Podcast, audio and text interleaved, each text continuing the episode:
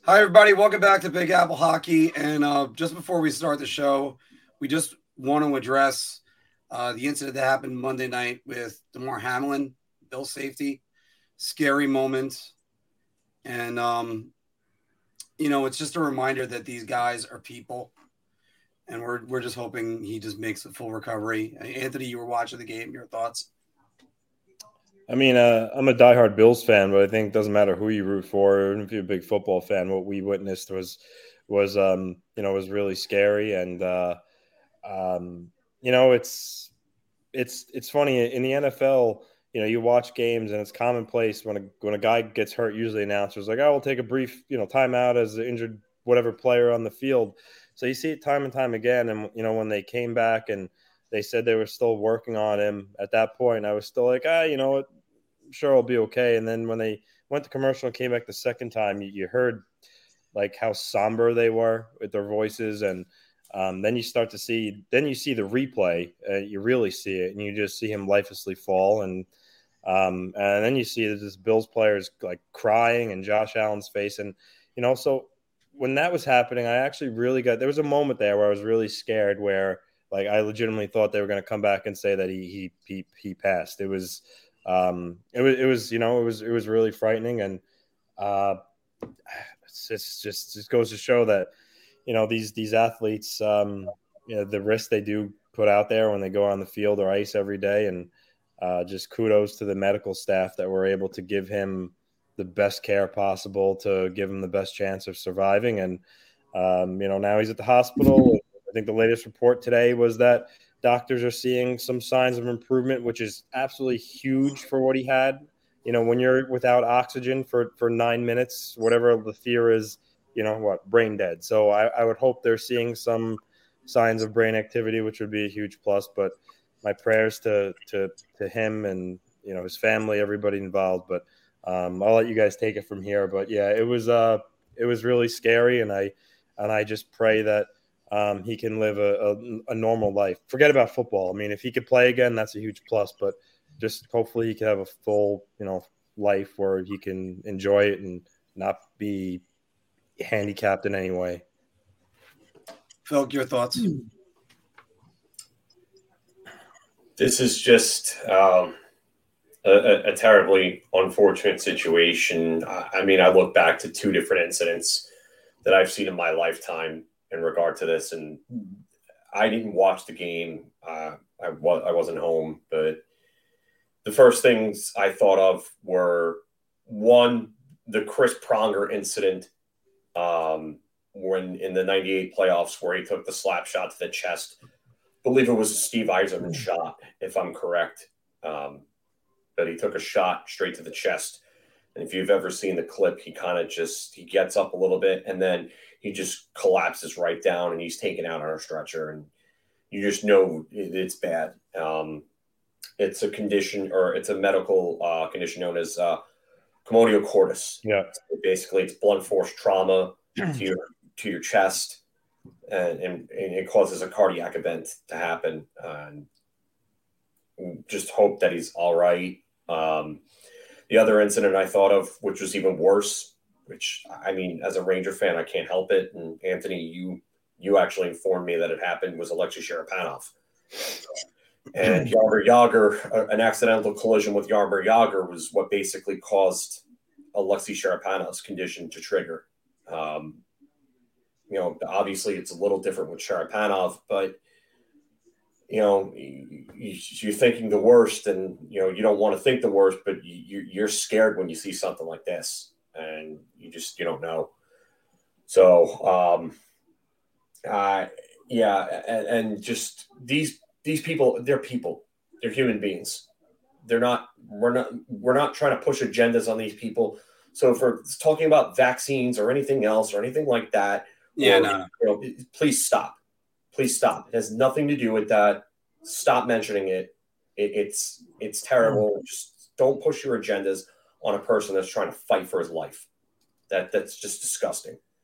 And um, on on top of that, I mean, then you have people going around saying, you know, worrying about the game, and I see posts online for people worrying about their fantasy leagues and all this other stuff. Like, there's more to sports. There's more to life than sports, uh, and just ha- have some have a sense of decency. This guy's life matters more than it does than the, the game itself. The NFL will figure everything out. They're in an unenviable position, um, but they'll figure everything out, and they'll make the best choice. You know, uh, in, in, correspondence to everything that's happened. They'll they'll make the best possible decision that they can make.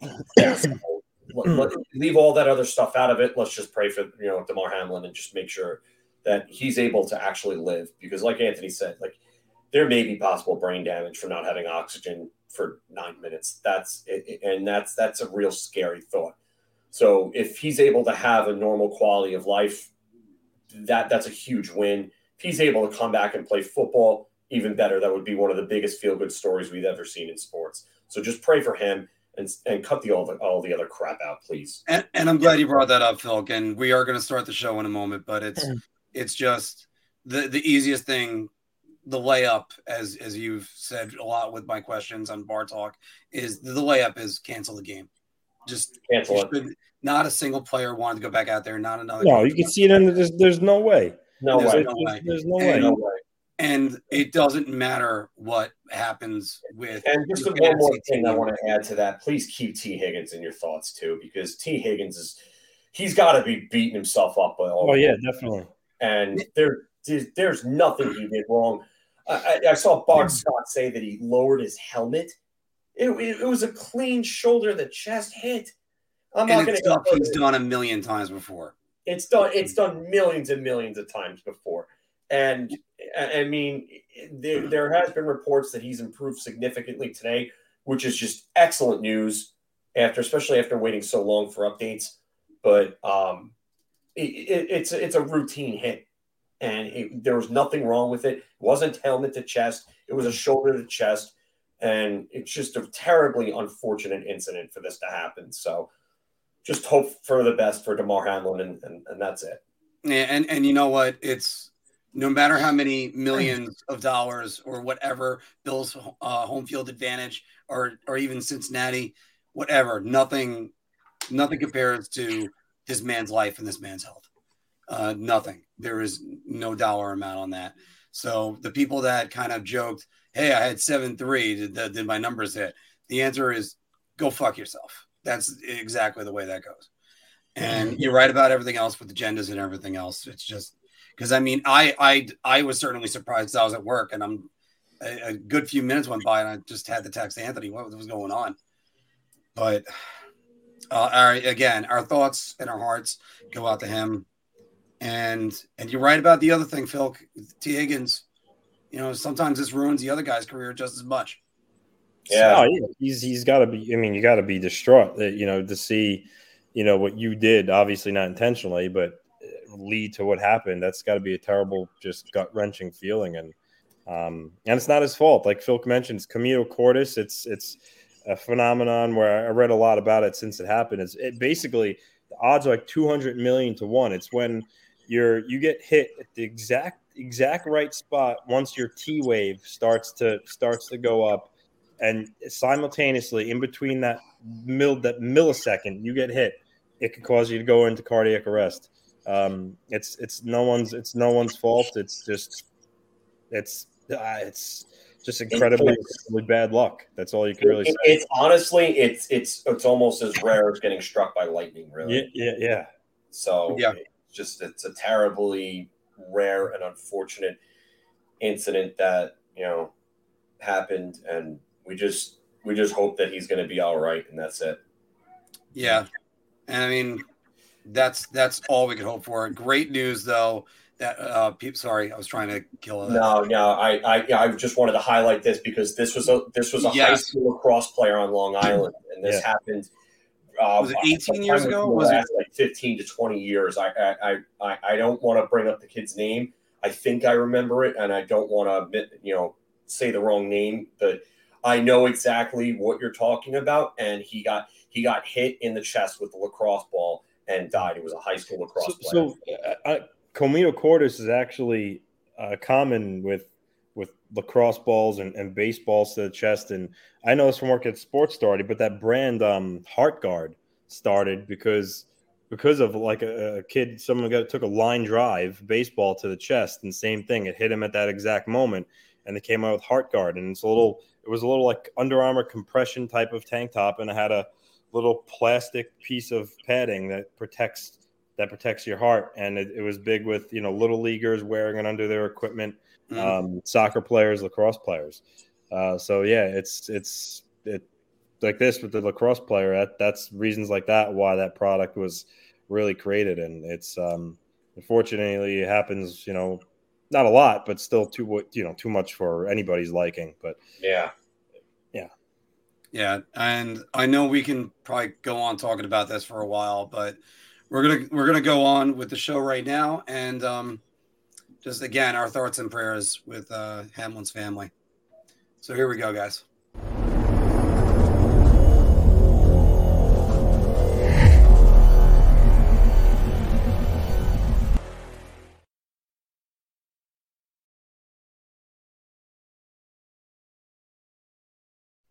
All right, it's a difficult juxtaposition, but we're going to do it anyway. Welcome back to Big Apple Hockey. It's rare that the that what we cover the most, the Rangers and the Islanders, there are our B block today.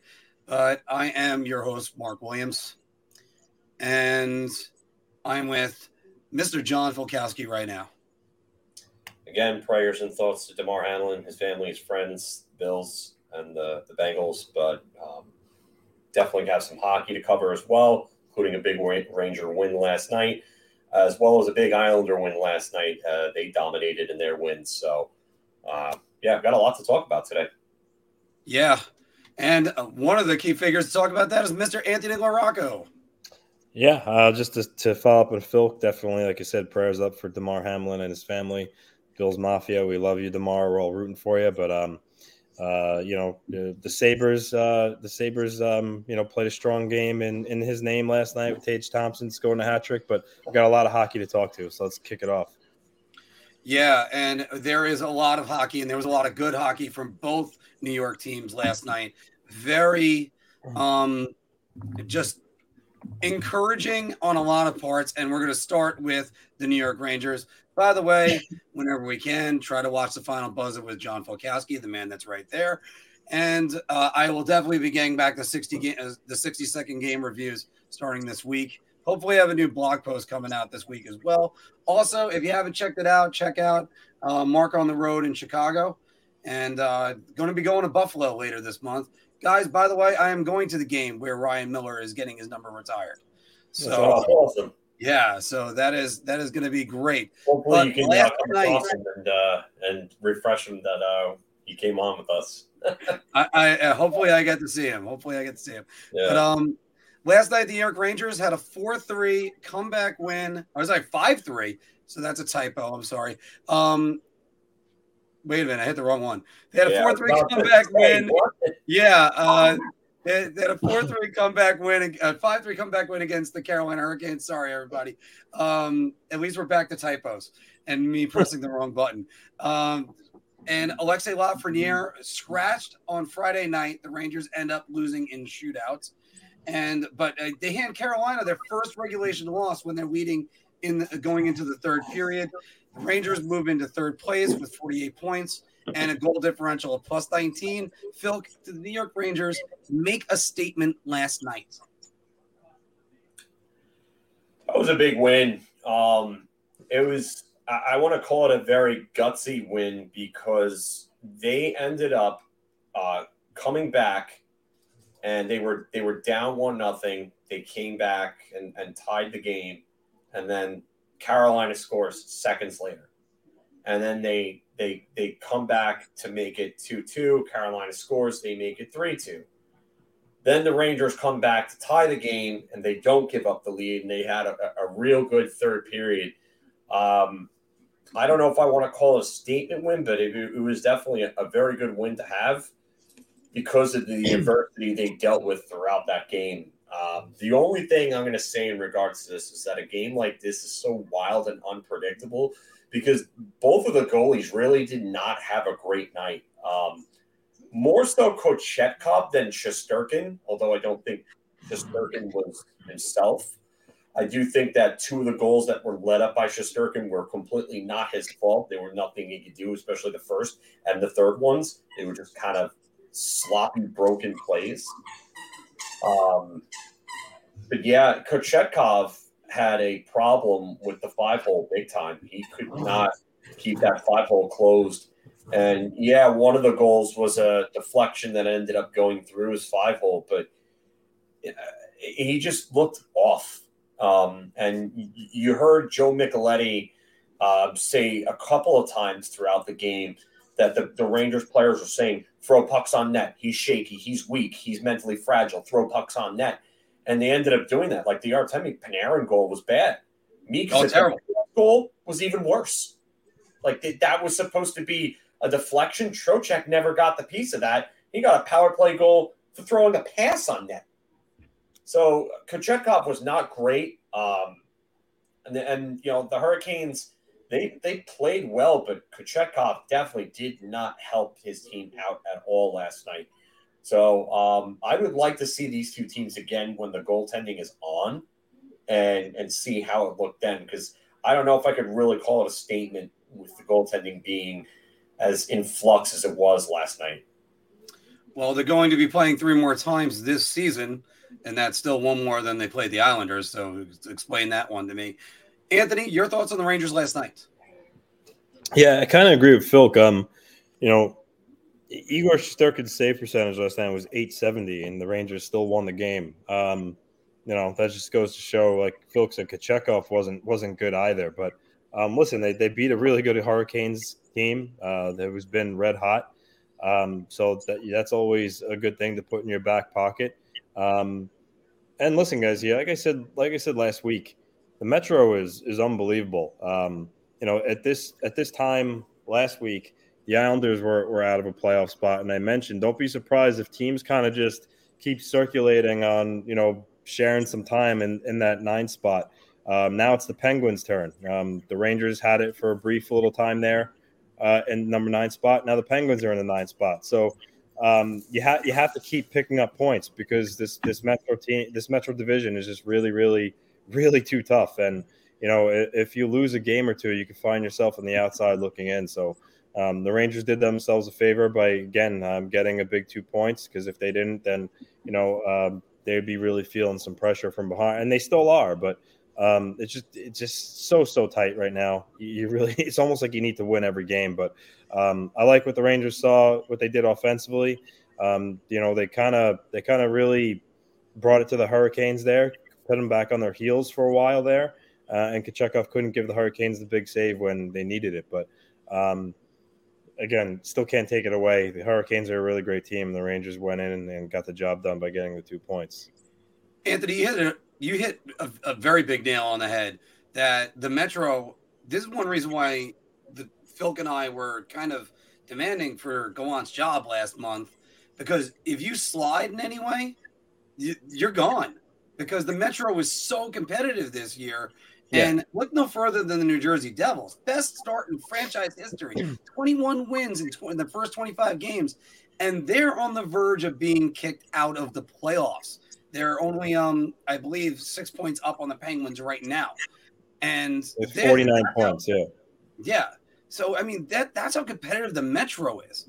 So it's Carolina putting themselves in a great position, obviously, with this 11 game win streak. There's going to be win streaks galore with everybody.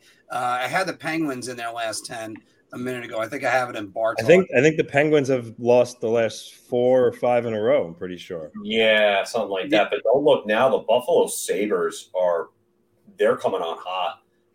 And we're going to talk more about the Buffalo Sabres in a moment as well well, actually about 20 minutes. And because uh, we, we, we, got a lot more to cover before we get to the Sabres and our bar talk topics. But yes, it's just there's that's why it's so important. Every point is crucial. This might be the most critical season for all the Metropolitan Division teams. And you know, maybe you get like a Buffalo that could sneak in there. I still don't think the math works out. But Phil, I gave my 10 minute rant on it on Friday what were your thoughts on the Alexei Lafreniere scratch? All right. So it, I feel like we've gone over this just in other situations with other players, like almost ad nauseum to this point. But I'll try to rehash this and keep this pretty short and not bore everybody to death. One, Alexi Lafreniere is not free of blame. We're not going to absolve him of blame. He has to be better. Um, he has to be consistent. He's learning how to be a pro, and that's a big part of it. We're seeing that with Kaapo Kakko right now. What have you guys noticed about Kaapo Kakko lately? Much more confident. He's just his overall get, points aren't where they he'd probably like him to be yet, but he's playing well. He's playing well. On the contrary, the points he's produced in in his last eleven games, I believe he has ten points. So that's that's. I'm talking about overall. I get what you're oh, saying. Yes, he, overall, yeah, yeah, of course. But the other thing I was talking was I was trying to get at was actually his consistency. The consistency in his game is just every night he's going out there. Uh, you can see the intention in his game. You know, he's playing with a purpose. You could see it every shift. Uh, and he, he may not always produce, but it, it's there and he's trying to make things. I mean, happen. Yeah. And Pete saying he doesn't look out of place anymore. Mm-hmm. That's another, that's another good point. But I, I mean, Alexi Lafreniere has to, to learn how to do that. And he, he's got to be better. He's young. He's only one, he's only two, uh, one year younger than Kaapo Kakko. So, I mean, he's right there. But the biggest thing for me is that he scratched Alexi Lafreniere for a player like Sammy Blais, who has been who has given far more complacent efforts than Alexi mm-hmm. Lafreniere. And not only that, but he's taken bad penalties, which have put the Rangers in a terrible position at times and have cost them. Uh, the game against um, the Penguins, Blake took a terrible penalty that led to a power play and a power play goal against, which ended up being the game winner. And Sammy Blais has not been good. And I know he's coming back from an injury, but how long are we going to give him that rope for? So for me, um, when you want to preach accountability, meritocracy, and so on, you've gotta you've gotta practice that across the board as a coach. Otherwise, eventually, the message falls on deaf ears and players just ignore it, and that's how you lose a locker room. That's what happened with David Quinn. Same thing happened with David Quinn. T to a T, it happened. Um, so you know what? I, I, I, get what Gallant's trying to do, and he's trying to do what's best for the development, but there's got to be a different way to do it, and you can't just bench these guys every time they make a mistake. So that that's my thoughts. Anthony, your quick thoughts. I mean, one one game, uh, so I don't I don't really have a huge problem with it. You know, um, just wanted to send a young player maybe a message, let him let him take a step back, watch the game from afar. Maybe you know a couple of things might go off there in his head, the light bulb moment. Um, so again, I'm not I'm not going to kill him for it. Um, I know because you know he, played Sammy Blais in favor of him, that drew the ire from a lot of Ranger fans. Uh, but at the end of the day, I don't, I don't think one game with Lafreniere out of the lineup was going to hurt him. Um, like Phil said, he's not absolved from from any of this. He's he's not he's not producing, and not he's not producing, but I mean, he's also he doesn't really also really always look that he's really competing as hard as he should night in and night out. Um, so I think I think that's more so the issue with Gallant has with his compete level rather than the rather than the points. Because eventually, if you compete, if your compete level's really up and you're as skilled as as you are, the points will come. Um, so who knows? Uh, may, maybe in the long run, it will do him some good. I know you know he's stuck on 17 points. He hasn't registered a point yet since he came back, but um, you know it's it's a learning curve. He's a young player, and I'm I'm sure I'm sure hopefully he learned from it. And honestly, it might not be the last time he's he's scratched. If he goes another let's say 10 games or eight games and he's not really doing much, I, am not really I'm not going to say that Gallant wouldn't do it again. Uh, but again, I'm I don't think it's really the end of the world. I, listen, if he kept scratching him, then then yeah, that's an issue. But it was one game, so I, didn't really have a problem with it. Yeah, I still don't find really much use of it, uh, but uh, hopefully the communication was there. I love the way the locker room handled it. They gave him the Broadway hat the other night, and um, you know what? And yeah, he's got things he's got to work on. And you look at a guy that's now breaking out this season, Marty Necas. He wasn't a number one overall draft pick, but he's breaking out. Uh, Vitaly seems like he's coming along. He's suddenly playing a lot better. So it's not exactly the end of the world, uh, but the pending restricted free agency is something also that's a concerning thing that's coming up soon. And that's actually going to happen with a couple guys. But we got to move on, everybody, because there was another performance from a New York team because the Islanders went two and one this week. They dominate Columbus. I mean, I know it was a 2 1 game that they dominated Columbus that game and uh, Vancouver last night. They fell to Seattle. By the way, Anthony is mildly ironic. Seattle beat New York twice that night, but uh, I didn't want to Jets, share yeah. that. Yeah, I didn't want to share that online. um, everybody had a little bit too much of that, but you got to marvel at what the Islanders did last night. I know Vancouver is kind of struggling. You look at the Islanders right now, fifth in the Metro, 45 points. There's their record, a plus 20 goal differential. That's better than every team in front of them. Sans, uh, I think New Jersey, and I think who Boston scored again? Too, right? Uh, yeah, Carolina. Uh, Carolina. I had to look at that again. But all the the wild card teams, the potential ones, they're better than uh, the Rangers and the Capitals, and they just went ahead of the Penguins. And Anthony, yeah. who scored again?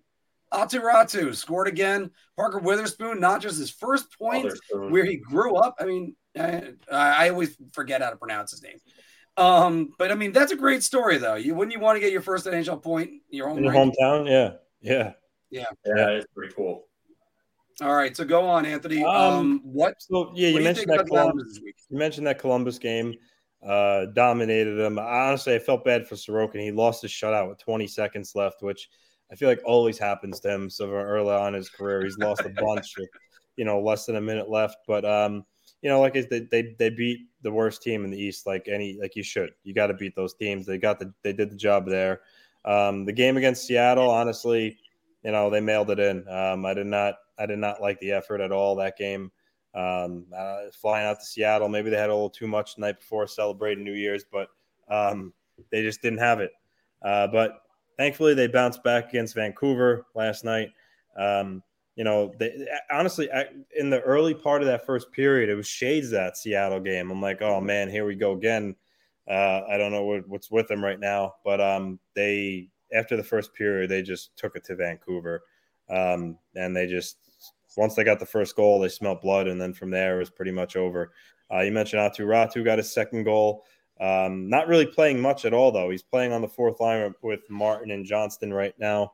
Um, but he got he got him started. Pageau adds a power play goal. Barzal um, got his tenth, which by the way, Barzal's tenth goal earlier in the season. You're you're wondering if the guy was even going to reach that number. Now you know um, he might even you know score twenty this year. So uh, he's he's he's turned it around with putting the puck in the net.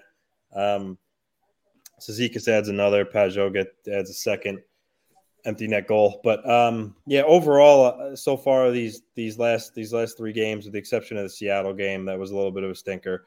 Um, they're they're chugging along with you know with some you know guys like Parker Wotherspoon still in the lineup, Hudson Fasching, um, you know Ross Johnston's playing unfortunately, uh, but hopefully Clutterbuck and Palmieri, yeah, hopefully Clutterbuck and uh, Palmieri should be back soon, um, and that will definitely help there.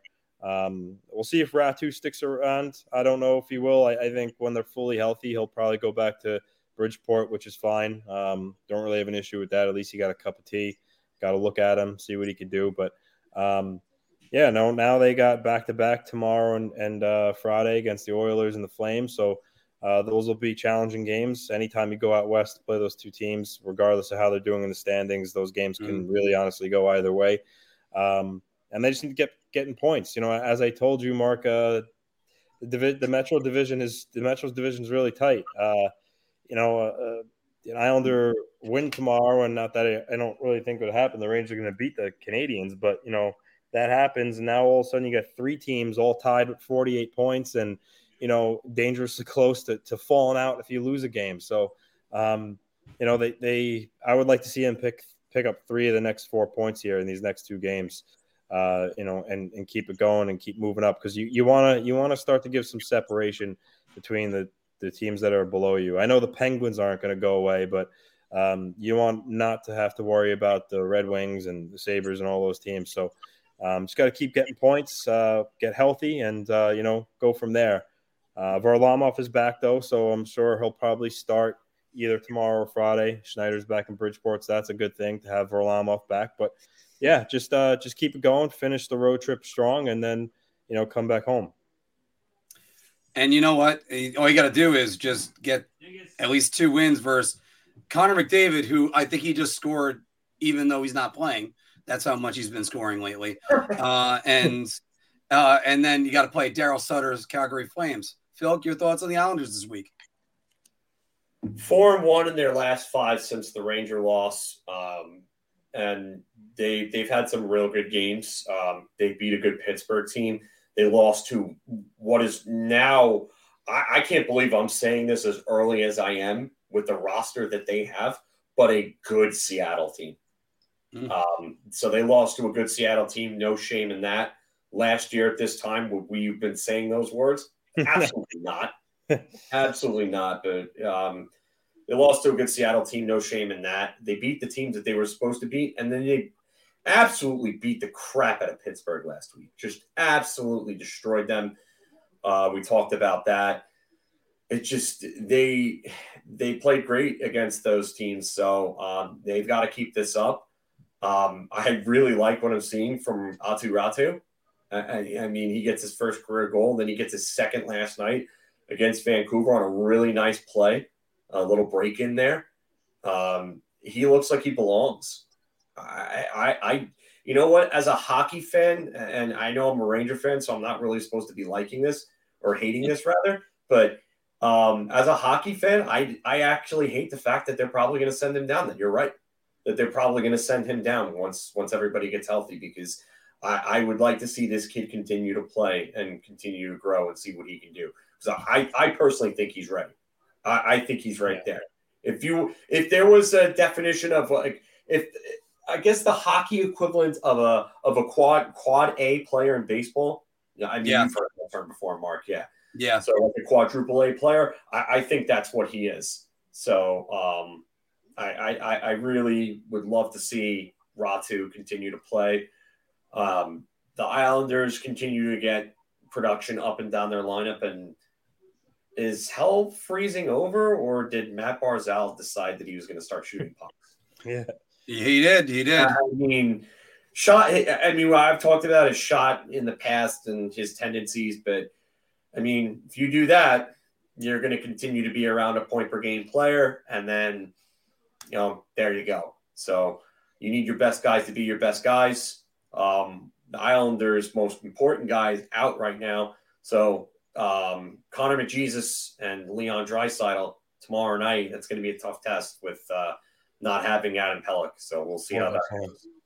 Yeah, and that's that's one thing about about them. I I have to applaud the Islanders' depth in their organization right now. Hudson Fasching, I believe, had 17 minutes last night of uh, Oh, sorry, yeah, was it Fasching or was it Wotherspoon? Or Weatherspoon that had 17 minutes. One of those guys. Their, their, their depth has been great, Anthony. That's what I was trying to get to. That my numbers were off for a minute. Sorry, guys. Yeah, I mean, but, go ahead. I mean, Wotherspoon has, you know, he, he's one of those guys. To be honest with you, um, I, you know, I didn't really know, you know, much about him. Um, you know, I know he he was he play. I think he played 290 something career AHL games before he finally got his shot with the Islanders. Um, you know, but honestly, he, he looks he looks like a guy that you know might might be able to be a pretty good defensive for him going forward. He, he skates he skates really well. He defends well. Um, and for a defenseman, if you could skate well and keep up with you know fast forwards and and move the puck, you have a good chance of yeah, you have a good chance of being a defenseman at the NHL level. And um, you know, who, who knows, you know, uh, what, what he can turn into, you know, but I, I, like what he's done so far. And, and it's important because Adam Pelech, as Philip mentioned, being out is, is, is not good. And, you know, what's even more worrisome is he's been out a while now and there hasn't been any word on him resuming skating. So I, I don't, you know, concussions can be a scary thing. So, um, you know, he, you know, he really, he really stepped up and, has helped them at least, you know, keep the, the ship afloat while, while Pelech is out. And, because you know if you look at the right side of the defense, it's you know it's strong. Paul, Pulock, Dobson, and Mayfield. You look at the left side of the defense, it's Romanov, you know, Wotherspoon, Aho, and you'd be like, oh, that could be that could be really troublesome. But Wotherspoon has made that not as scary as he thought it would be. So, uh, but you're right, Marc. He, he's played well. Hudson Fasching has has played really well. He's earned the coach's trust. Um, he's a big body that's actually chipped in here and there, and you know that, that's that's all you can ask for. Unsung hero of the season is it Parker Wotherspoon? I mean, if, if, he keeps if he keeps playing this way, yeah, he's he's been he's been. I would say so.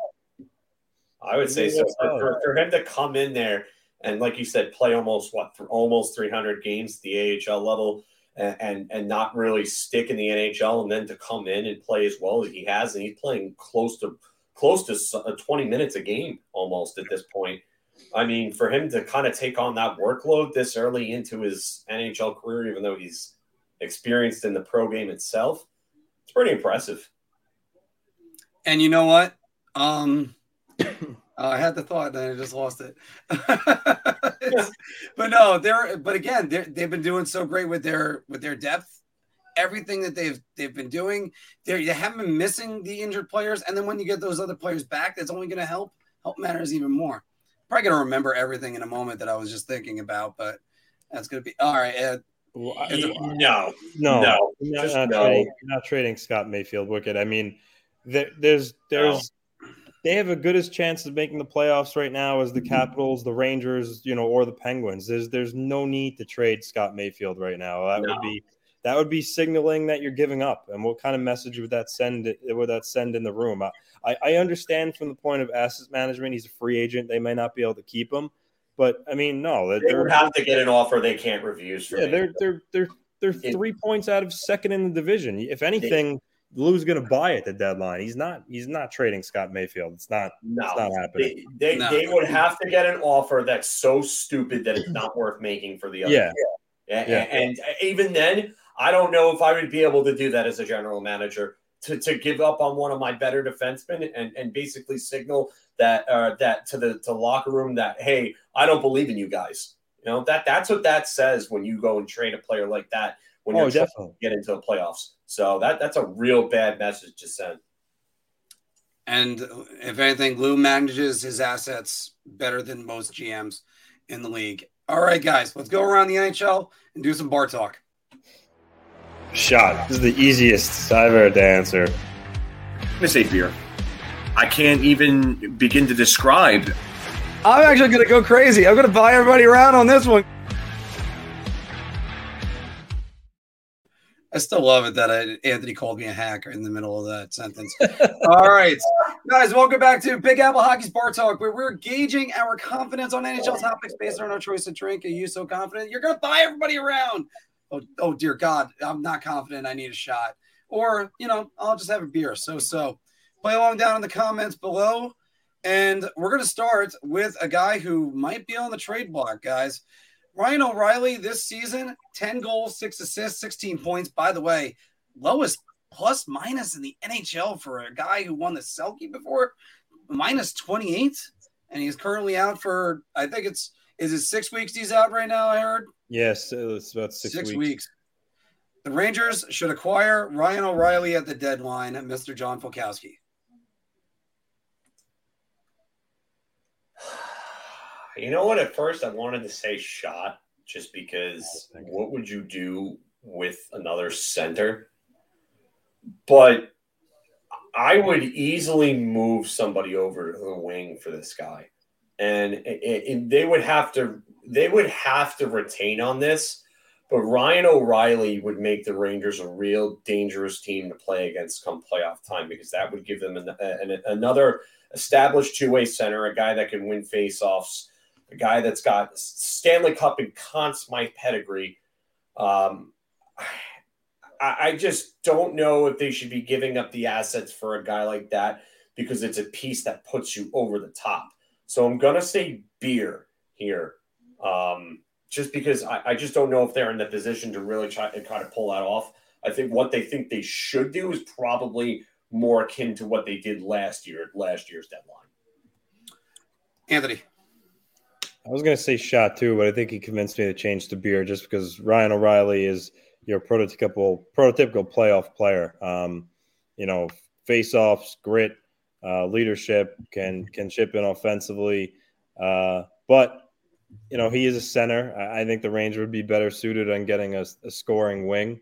Um, you know, his his also injured teammate in St. Louis, Vladimir Tarasenko, could be a fit as he's a winger and he's a sniper. I think that maybe fits a little better than getting another center. So um, for that reason, I'll go with the beer.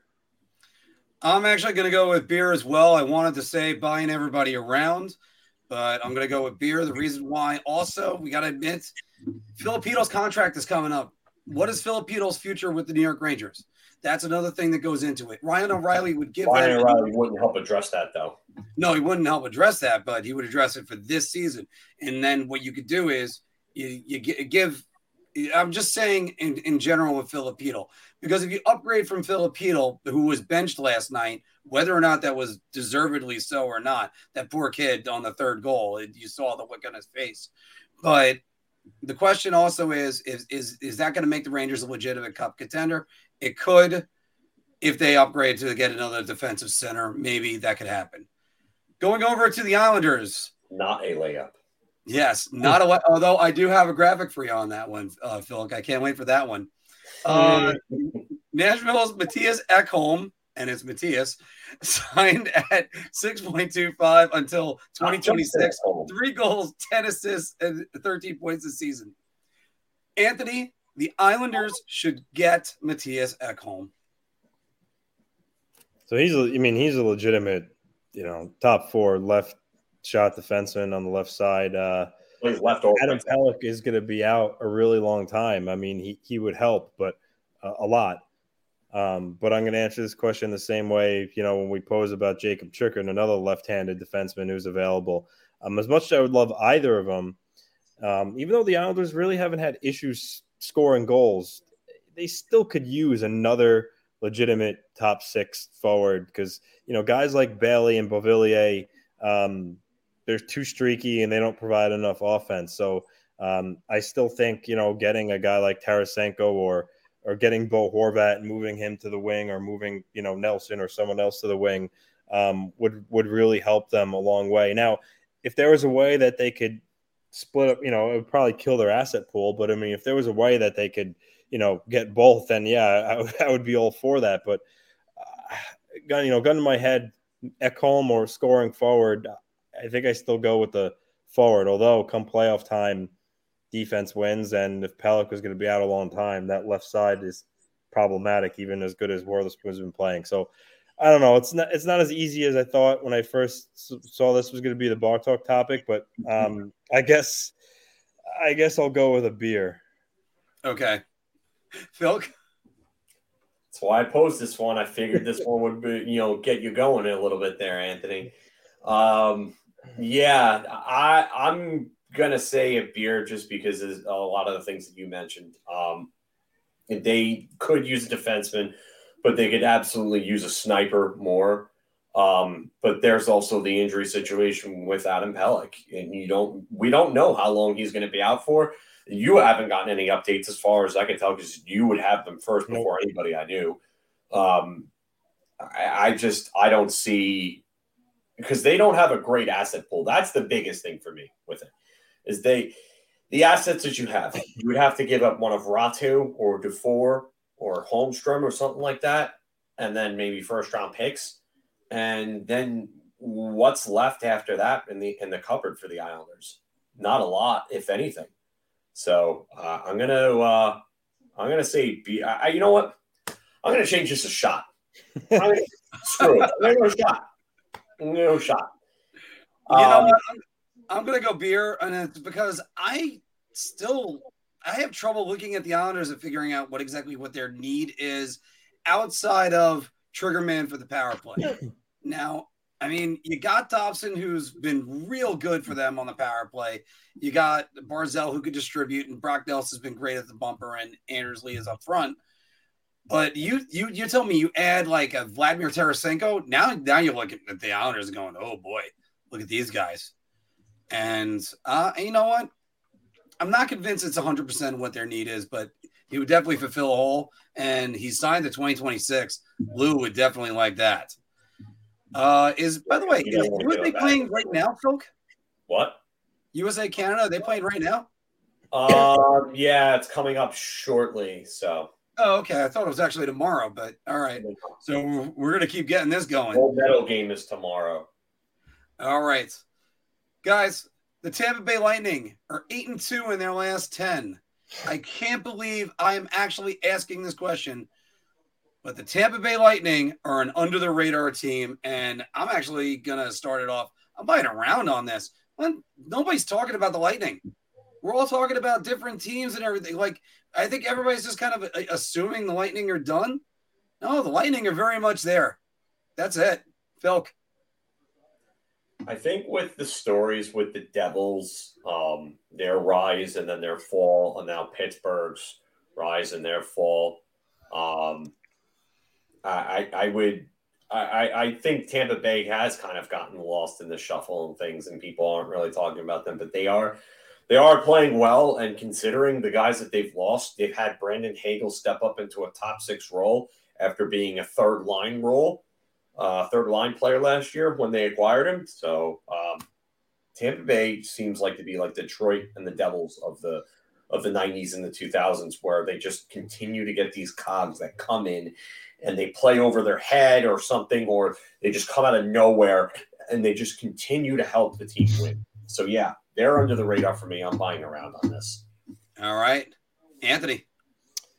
I'm gonna go beer. Um, you know they made the Stanley Cup Finals last three years in a row. Uh, they know what it takes. They've been there now. Um, I just think they're they they know how good they are. I think they know they're gonna make the playoffs.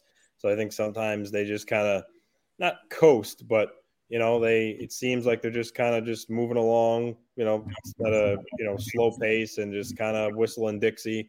Uh, and then come playoff time, they they they turn it up because they know what victory tastes like. Uh, they know what you have to do to get there. Um, I kind of think that's what's going on right now. I mean, yeah, they're behind like the Leafs and the Bruins right now, um, but come playoff time in a, in a seven game series, um, I think I would pick Tampa Bay just because you know Vasilevskiy turns into Superman in in the playoffs and you know yeah. games. Especially, so, yeah, especially closeout games. Yeah, uh, I'm I'm gonna go with a beer here.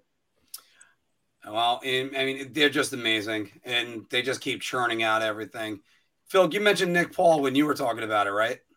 Yeah, it, he just you, you get him from Ottawa, you get Brandon Hagel, and these guys just come in and they just continue to produce, and they're replacing guys that have left, like you know your Ondrej Palat's, your Tyler Johnsons, and stuff like that. Can you imagine if they can move an, a guy like Alex Killorn and replace him with a cheaper bottom six option, and then go out and get maybe another scorer to complement that top uh, that top six. I mean, Tampa Bay would be real deadly, and then they lose McDonagh and Rutta on top of that, and they bring in you know Ian Cole, and, and Ian Cole just fits right into Rutta's uh, Rutta's um, spot. It just and then Perbix comes out of nowhere, and you know he plays well for him. Just it's out of, out of nowhere. And you know what? Uh, you know you got to give a lot of credit to Tampa Bay's development and mm-hmm. um, their, their, organizational and and especially the Syracuse Crunch because these yeah. guys continue to come up from Syracuse, their AHL team, and just produce for them and be key contributors and come right off the bat and produce. So good on Syracuse and good on Tampa for being able to get these guys to step right in. Well, one guy that's stepping up for his team greatly right now. Tage Thompson completes a hat trick last night, including the winner against the Capitals. If the Sabres make the if the Sabres make the playoffs, Tage Thompson should win the Hart Trophy, Mr. John Falkowski. I'm gonna buy a round on this. Um, Ooh, yeah. I don't think he will if that's the case, because if McDavid and the Oilers make the playoffs and he continues to score at the pace that he's on, mm-hmm he's going to be in Gretzky and Lemieux territory, and it's going to be nearly impossible to, to deny him of the Hart at that point. But this should be around for me, and this should happen because what this guy is doing is just Herculean. it's just he's literally carrying that team on his back. So I've got to buy around on this. Anthony. I'm buying around too. Um, the guy is following up a fantastic year this year with a even more incredible year um, so far this year. Um, he's been, I mean, forget about being Buffalo's best player. If it weren't for Connor McDavid right now, I would say Tage Thompson has been the best forward in, in the NHL. And it would be hard to argue that. The goals are there, the points are there. Um, you know, for someone so big, the way he skates and creates out there, it's really astonishing. Um, so good on the Sabre fans. They, they finally can use a, you know, because Eichel didn't work out to what they envisioned when they drafted him. Tage Thompson is bringing them out of their seats. Uh, so good on them. So yeah, like Phil mentioned, if the Sabres make the playoffs, I think McDavid would still win it. If the Oilers made it, just because the year he's having, it's absolutely incredible. Um, also, with that said, it's going to be hard for the Sabres to make the playoffs. You know, they're they're four points behind Pittsburgh, six behind the Islanders, eight behind the Rangers, and I, I still, as good as Thompson is, I still take the Penguins, Rangers, and Islanders over Buffalo. Um, you know, every day of the week and twice on Sunday. So it'll it'll be difficult, but they're they're knocking on the door, which is you know progress for Sabre fans. That's what you want to see. I'm going to remove the words if the Sabres make the playoffs. Right now, he's my MVP because you could say whatever you will about Connor McDavid. By the way, Connor McDavid, we've said this in our preview. The guy is automatically nominated for the Hart every single year. But it's I can't help but look at McDavid and say, well, the guy that's right behind you and scoring in the NHL is on your team. So you can't exactly be the most. And the, neither one of these guys are in the playoffs. But Tage Thompson's got got far less talent than Connor McDavid has. I mean, you don't have no Leon Draisaitl with him. Yeah, it does. Leon Draisaitl ain't nowhere to be found. Hey, come on, it's not even close. All right, let's go to the West Coast, guys, and let's go to the LA Kings, second place. One right thing before you say anything else, but okay. does Tage Thompson not remind you of like peak Randy Moss about how much of like a matchup nightmare he is in terms of size and skill and everything? Yeah, yeah, he's yeah. Yeah, it's it's got to be that. And the best part about it is, Phil, I think he's their matchup center too. So yes. you're not getting around it. like he's not only he's not only scoring at this clip, but he's also shutting down your top line. Or I mean, it's just ridiculous. Uh, so yes, the LA Kings, second place in the Pacific, four points out of first place behind Vegas.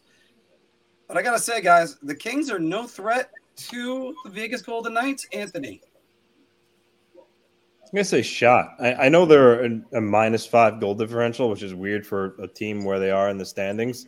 Um, but I mean, four points isn't four points isn't a lot, Marc. And uh, you know, I think LA. I mean, their defense I think leaves a little bit to be desired, and you know their their goaltending. Um, you know, we saw it ha- happen early in the year with Cal Petersen being waived because he's been mm-hmm. really struggling. Jonathan Quick's the guy again, um, but they got they got guys that could put the puck in them. I mean, Fiala, Arvidsson, Kopitar, uh, Juice, which is Adrian Kempe. He he's good. Um, you know, so they, they got they got good pieces at the forward position. Um, and you know, Vegas Vegas has had some injury woes, and you know they've been up and down a little bit erratic at times. Um, so I mean, I still think the Knights will probably win the division, but I mean, the Kings aren't going to go away either. So that's why I'm saying shot. Phil. I'm going to say shot just because they're they're really close right now. Um, realistically, I, I, I think Vegas takes that division. I just think that L- LA is not good enough. I think if they add another piece or two at the deadline, I think maybe they're in there maybe they're they'll give them more of a run of their money. But I, I think that Vegas is just a, a real complete team up and down. They're as close to as a complete team in the NHL as any team. Um, so um, shot in that regard in the standings, but I, I guess in a series, I, I, I don't see LA beating them in a series.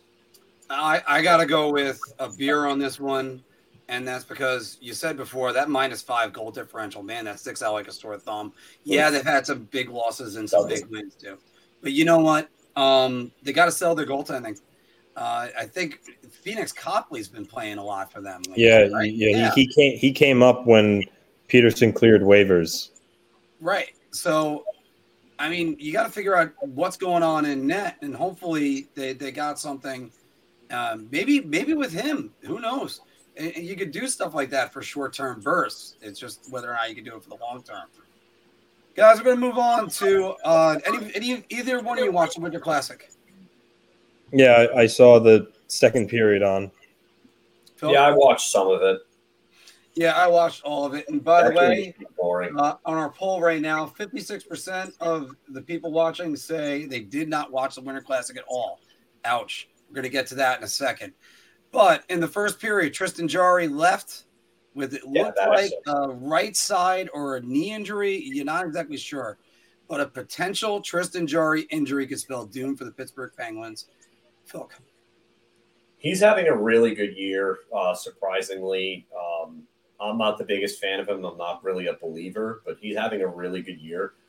Um, he's part of what's holding Pittsburgh up, uh, even though I do think that their success comes from structure, good coaching, and then you know having two generational talents play for them.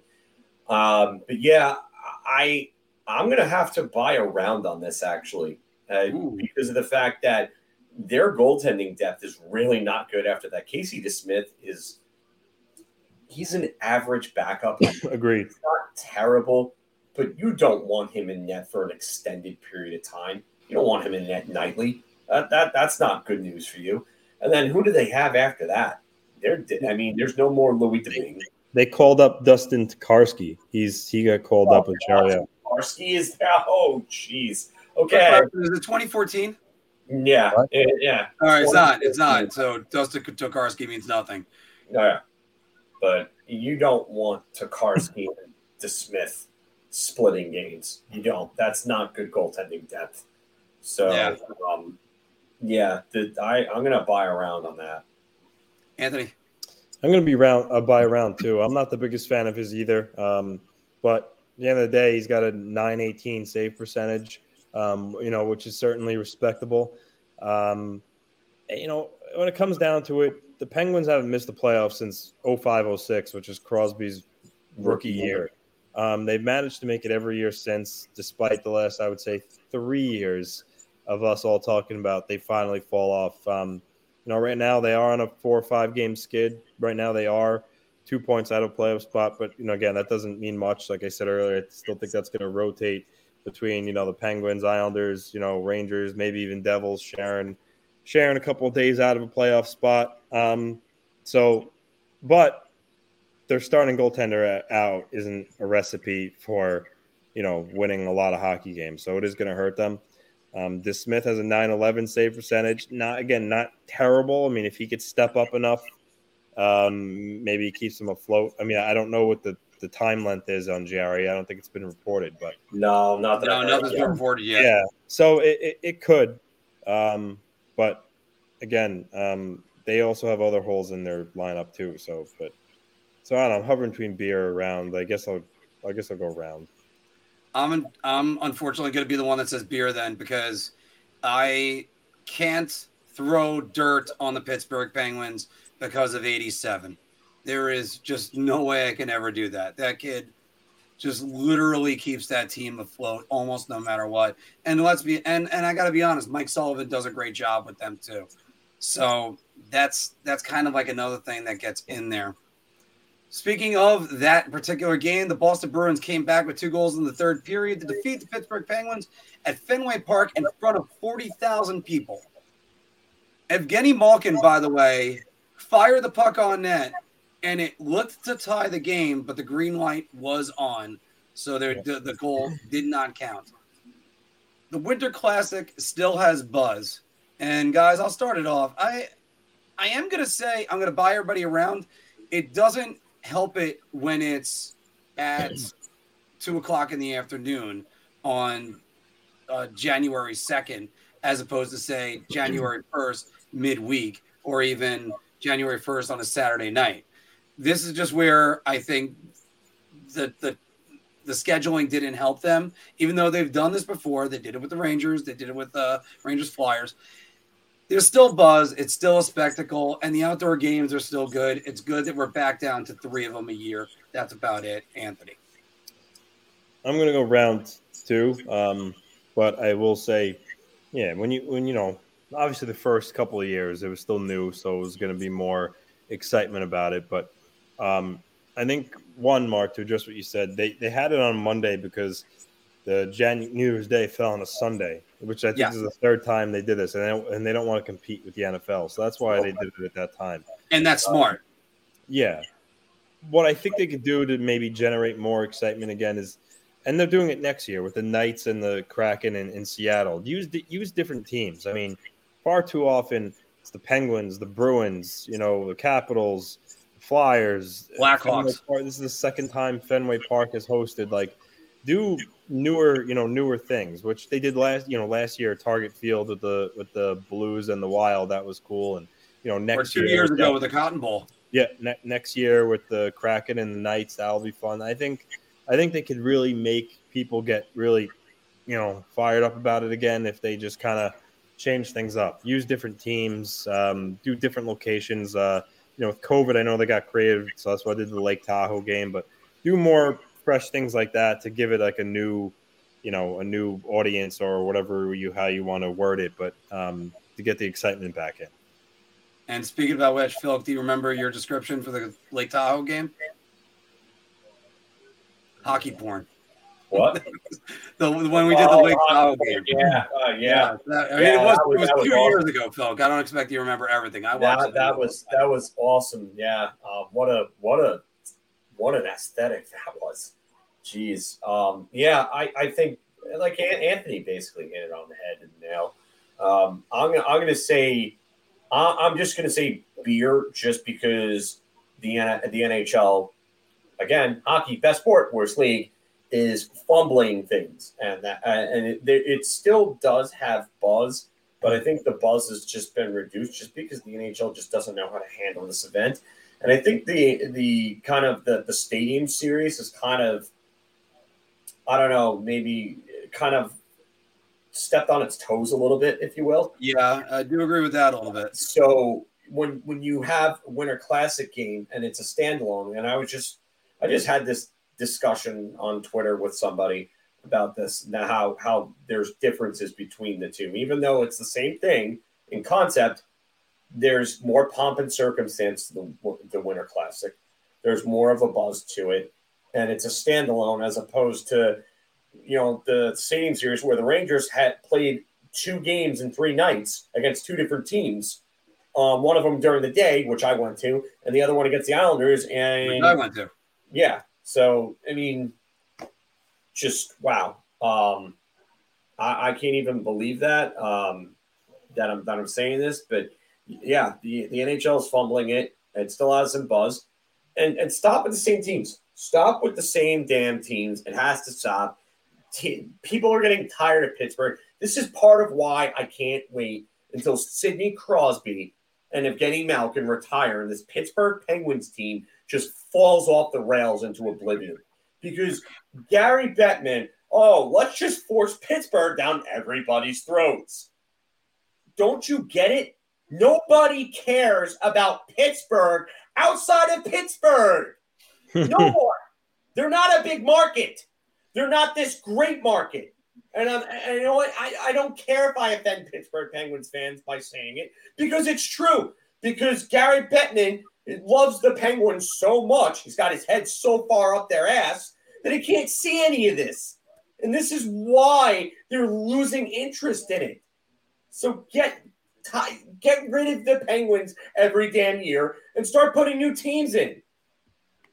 By the way, a reminder to everybody to smash the like, even if you're from Pittsburgh, please do that. um, but uh, yeah, until the NHL hands them. Ma- Magic end up with Connor Bedard. They go on a tailspin when they win the lottery and draft Connor. That would just Bedard. be an absolute nightmare. But I do have to say, Anthony, it's going to be interesting next year when it's Seattle, your your two newest teams, because they've been steadfast about trying to keep it original six, big markets big star. You already ruined the original six thing by not ha- by having two teams in the inaugural one that aren't original six. yeah, and and and I'll tell you what, right now you might want to get Buffalo back in because man, Tage Thompson would put on a show. You know, it'd be cool. Islanders, Islanders, Rangers at Belmont Park, where they have the Belmont Stakes. Yes, yes, that would be great. Yes, that would be awesome for us. But around the league, nobody cares about That's- that rivalry. And aside I've said us. that That's too. the problem. Yeah, I've said that too. That's why the start Stadium getting Series new is such a good thing. You know what would have been great? The 1990s Detroit Colorado rivalry in a Winter Classic game. Yeah. There That would have exploded for the Yeah. NHL. and and they've and they've had their own Stadium Series as well. So yeah, there's a lot. There's a lot of them that have to go in there. Um, and by the way, as you mentioned, Connor Bedard, Anthony, he notched his 32nd point and his most ever at the World Juniors tournament, which they they're they're counting the canceled tournament from last year. Doesn't really make any sense to me. But we're going to throw this one out there. Connor Bedard is the best player in the World Juniors history. I'll start with you, Anthony. Um, well, obviously, we all know that he broke what Lindros's record. Um, and Lindros tweeted like, you know, don't just break it, smash it. Um, you know, like, did you see the goal he scored? What was it yesterday? Uh, where he just he had the puck Walk at the blue all line. five guys and score on the back. Yeah. yeah, yeah. Yeah. The guy, the kid is the kid is absolutely filthy. Um, you know, whoever whoever gets him is going to be, you know, through the moon with excitement, and you know, probably hopefully drive up tickets ticket sales in that city. But um, world best player in World Juniors history. I mean, man, there's been obviously there's you know Lindros set the record. You know, McDavid had a lot of success there. Uh, so it's uh, you know Gretzky. Um, I don't know. It's it's hard to say round with some of those names, but uh, all all I'll just say is that he's he's shaping up to be a generational talent, like everyone had said for the last you know what two or three years they've been talking about him. Um, he's filthy. He's filthy. Yeah. And uh, oh, so what was it? It was beer. I didn't. Yeah, sure. Do do beer. Yeah. Okay. Phil. I'm going to say shot. And I know it sounds crazy to, to say shot in this when Bedard is going and doing what he's doing, but if you went back and you watched Peter Forsberg at the World Juniors, and you would understand why I'm saying shot. Uh, Peter Forsberg dominated that tournament in a way that we will never see people dominate that tournament other than maybe Bedard. Uh, Bedard's close, but I, I've still got to give the edge to Forsberg because of what he was doing. Um, him and Naslund absolutely tore that tournament apart. I mean, the the, the three Soviet, I, would call them Soviet kings, the Mogilny, Bure, and Fedorov together were just absolutely nuts. Um, and then there's obviously Forsberg and Naslund. I'm gonna, I, I have to say shot, but holy shit, is he just something to watch, man. You, you know what, Phil? You actually downgraded my answer. I was actually going to go beer because obviously you have Lindros, you have Gretzky, you have Crosby, McDavid, all these other guys. Let's not forget Carey Price had like an obscene save percentage the year that uh, Canada That shootout in the gold medal game against USA in 2007, just unreal too. And there's lots of other guys that like had their shining moments at the World Juniors. Casey Mittelstadt comes to mind. Um, and Spencer Knight was another one. Uh, there's there's lots of guys that had this, but the one thing I have to sell on this is where's Russia? You know, one of the world hockey powers, they're they're not in this tournament. So that's why it's sort of like how would they have been? How would Michkov? I would have loved to have seen Matvey Michkov and what he would have done on this stage too. Right, we're robbed. We're robbed from seeing that right now because we're just robbed. That's just, that's that's all I'm going to say with that. So it, it would be and wherever Connor Bedard goes. I know we were talking about it today with the Jakub Vrana uh, wavering thing, and I was like, well, why wouldn't Arizona possibly go get him? Because uh, the Arizona Coyotes try to get as many points as you can. You're not winning the lottery anyway. Maybe maybe that means you're going to win the lottery if you get more points. So. Uh, you get teams like, by the way, the Vancouver Canucks. They're what? What were they? Five, five or six points out of the playoffs, and now they're like five or six points out of the bottom five. So, but guys, once again, this is Big Apple Hockey's Bar Talk. Marc, Thanks, you missed uh you missed the one I I added. I Oh, guess- well, what, what do you got? I uh, wrote based on his scoring, you know, prowess lately. The hat trick and then two goals the other, the other last night. I added, Oh, uh, it. yeah, Go ahead. Say finish the rest of it. I'll type it Yeah, down. we know what this is about now. Alex Ovechkin has a shot at the Rocket Richard Trophy. Phil, go ahead. Start it. I'm gonna say beer. Um, he's gotten hot. Um, I just don't know if he maintains this because Connor McDavid seems to be scoring like once per game, and um, he's kind of in like I would say, and I can't believe I'm saying these words with him, that- his production, but Connor McDavid is kind of like cool at a, at a cool down point right now and he's going to get back up and he's just going to start scoring again. And, and I, I just, I'm, I'm going to say shot just because I think McDavid's just going to go off again. Uh, Anthony, I'll let you go last, so that way, because since this is your question, which by the way, it's weird. I didn't even see that until literally you just said that and you put it in at 343. Um, I'm going to say beer, and the reason why I could say that is hell have no fury like an Ovechkin motivated. Like this guy, when he just goes off, he goes off, and I think he's still a little bit behind McDavid.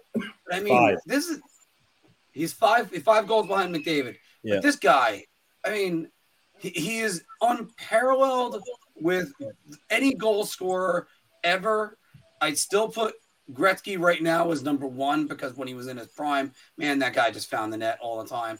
And but I mean, Ovechkin, and, and you know what? He might get a thousand. He literally might because once his legs go, he can find the open spot, bang, put it in the back of the net. Nobody one times it like him. Nobody, I think, in history. So yeah, Ovechkin could be it.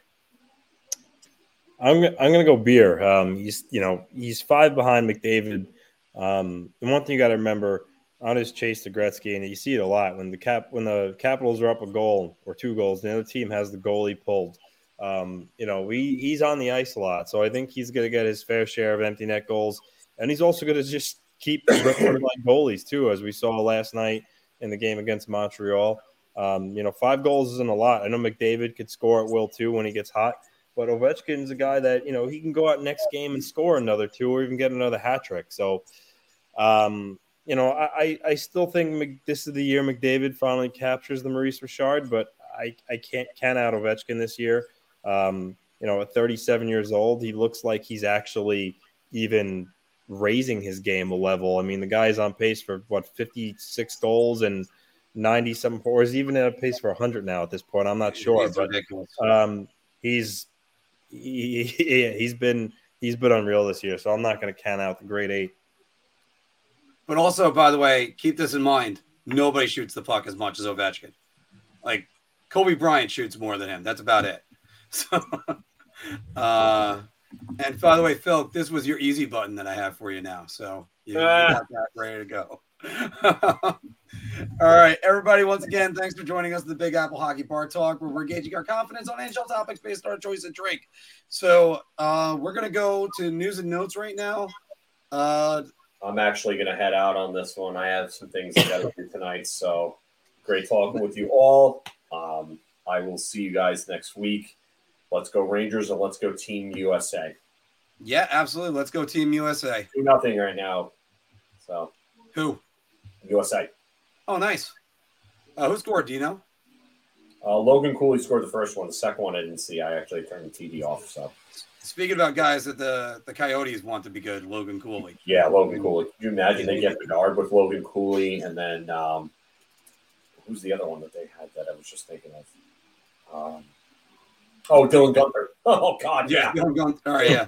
Jeez. quick, wait, wait, quick, Phil. Before you go, if it's Bedard and Logan Cooley, who's the better center matchups if they go up against the Seattle uh, Kraken? What? Who would What? be the better centers, like depth, center depth? Oh, you you mean who would have the better one-two punch in the future? yeah. Talk about Oh, Matty Beniers and definitely Shane Wright. Eric at that point. Okay, just want to make sure. Yeah, that, that, all right. Lay up, lay up, lay There you up. go. There you go. There's there's the All easy right. button right there for you. Take care, everybody. See you later, Phil. All right, so we're probably going to go maybe about another uh, maybe five ten minutes because I know you also have to uh, get off, and I also appreciate every time you're up until eight o'clock as well, Anthony.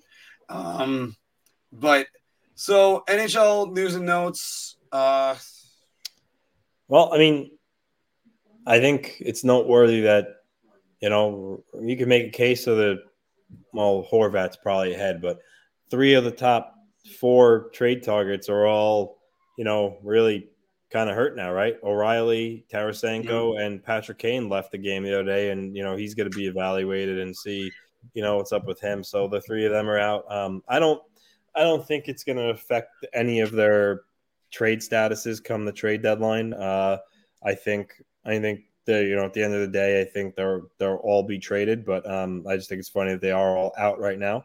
Hopefully not uh, long term. Um, other than that, uh, not really, not really too much going on. Uh, news and notes. Um, uh, you know, David actually just brought up the Rangers did extend Jimmy Vesey. We didn't touch on that. Uh, two-year extension, 800k. Um, listen, I'm not. I've never been the biggest fan of Vesey, but I mean, I think he is fitting well um, in his role this year. I think when he first came into the league, you know, he was hyped and I think he probably put a lot of pressure on him to be an offensive type of player and really put up a lot of points. Um, never really happened, bounced around. I think this time around with the Rangers, I think at this point in his career, he realizes that, you know, he's a bottom six forward that could just play well defensively and, you know, bring some jam. So good on him for getting the, for getting that two year extension. I actually, and again, I think I really like the Vesey's signing every time I talk about him, though, it's comparing him to the ice time of Kakko and Lafreniere and mm He's getting an obscene amount of ice time.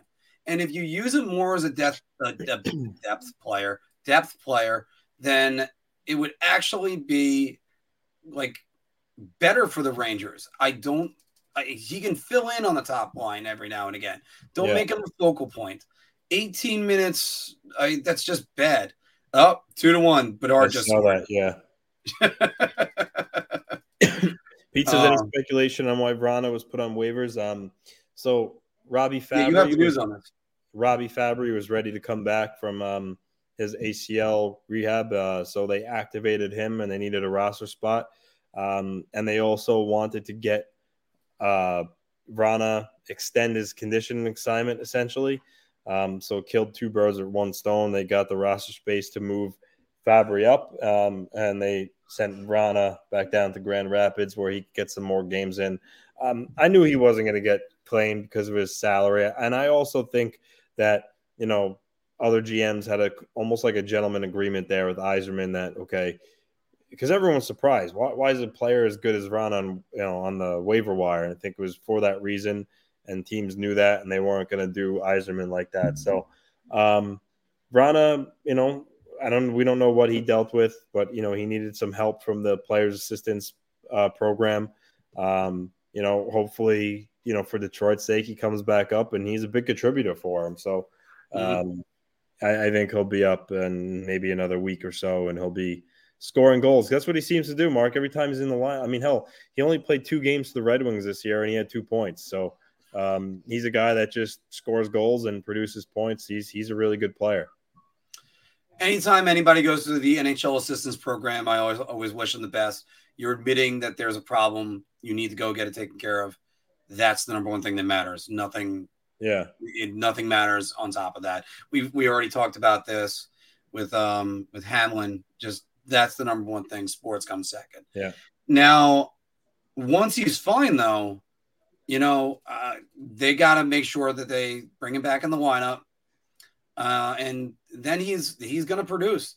Kid, the kid's just got ice water in his veins, and he and I thought about that all the way back to when he was huge for the Capitals in the Stanley Cup Finals in 2018, and uh, you know the he's going to be a damn good Red Wing. Hopefully, it's just a bump, speed bump. That's it. Boom, boom, and it goes right back to it because uh, the Red Wings could be scary in a few years, uh, maybe next year as early as next year. So. Yeah, they they, def- they definitely got some good pieces. Um, you know, Moritz Seider's not having a good year uh, this year as he had last year. Still fabulous defenseman. Not worried about him. Um, but I, I feel like he hasn't played as well as he did last year. No, but, But- playing well, so Yeah, Hronek, yeah. Um, and then the Red Wings have an interesting decision to make with Dylan Larkin. Dylan Larkin can be an unrestricted free agent this summer. Um, you know, the Red Wings, they're likely going to miss the playoffs. So, you know, if he's not signed yet come the trade deadline, you know, what do they do? Um, would they entertain trading Dylan Larkin? A lot of teams would line up for him. I can tell you that much. mhm. A lot of teams can line up for him. I'll tell you this. Uh, I I use this example with a lot of other guys. Say, for instance, like uh, when we'll talk about Jacob Trouba this season. Well, if the Rangers want to trade Jacob Trouba, they can get him to waive his no trade clause. He ain't waiving it. He ain't waiving it this year or next year. When it's a limited no trade and he's got basically no choice, then he'll go. Because when you go through a rebuilding process, when the team is good, why would you want to move on? Like Yeah. it- it's just that. Like when the Rangers were coming out of the rebuild and that they end up buy out Henrik Lundqvist, he, he wasn't going to waive his no trade clause. I mean, Oh, I mean, yeah, there you? you go. So that Dylan Oh. Larkin is sort of like that same situation, though, Anthony, where it's I think Dylan Larkin is going to look at it and go, uh, "We're coming out of this. I want to stay." Yeah, he might. Yeah, he might want to see it through. Um, and the Red Wings have cap space to play with, so it shouldn't be too much of a difficult negotiation. So I, I think he will stay, but I, believe me, Yzerman's going to get phone calls on him come the deadline if he's not signed yet. Um, yeah, re re-entry waivers were eliminated. I can't remember. Maybe it's been a good three years since re-entry waivers was was taken out of the game, where you'd have to Yeah. go through waivers to call someone back up. Uh, but yeah, I don't I don't know when David for sure. It was it was a few years ago. Like that used to be the thing because that's how Sean Avery became a Ranger again because of reentry waivers Yeah. because they expected him to be called right back up and then they ended up getting that. So I mean this this would be the definition of a hockey trade, but what what incentive does Detroit have for that? Because I don't I don't see Bo Horvat extending in Detroit. You would have to sign the extension right away. And Yeah. let's not forget, Detroit is called Hockey Town for a reason. So players will want to go there.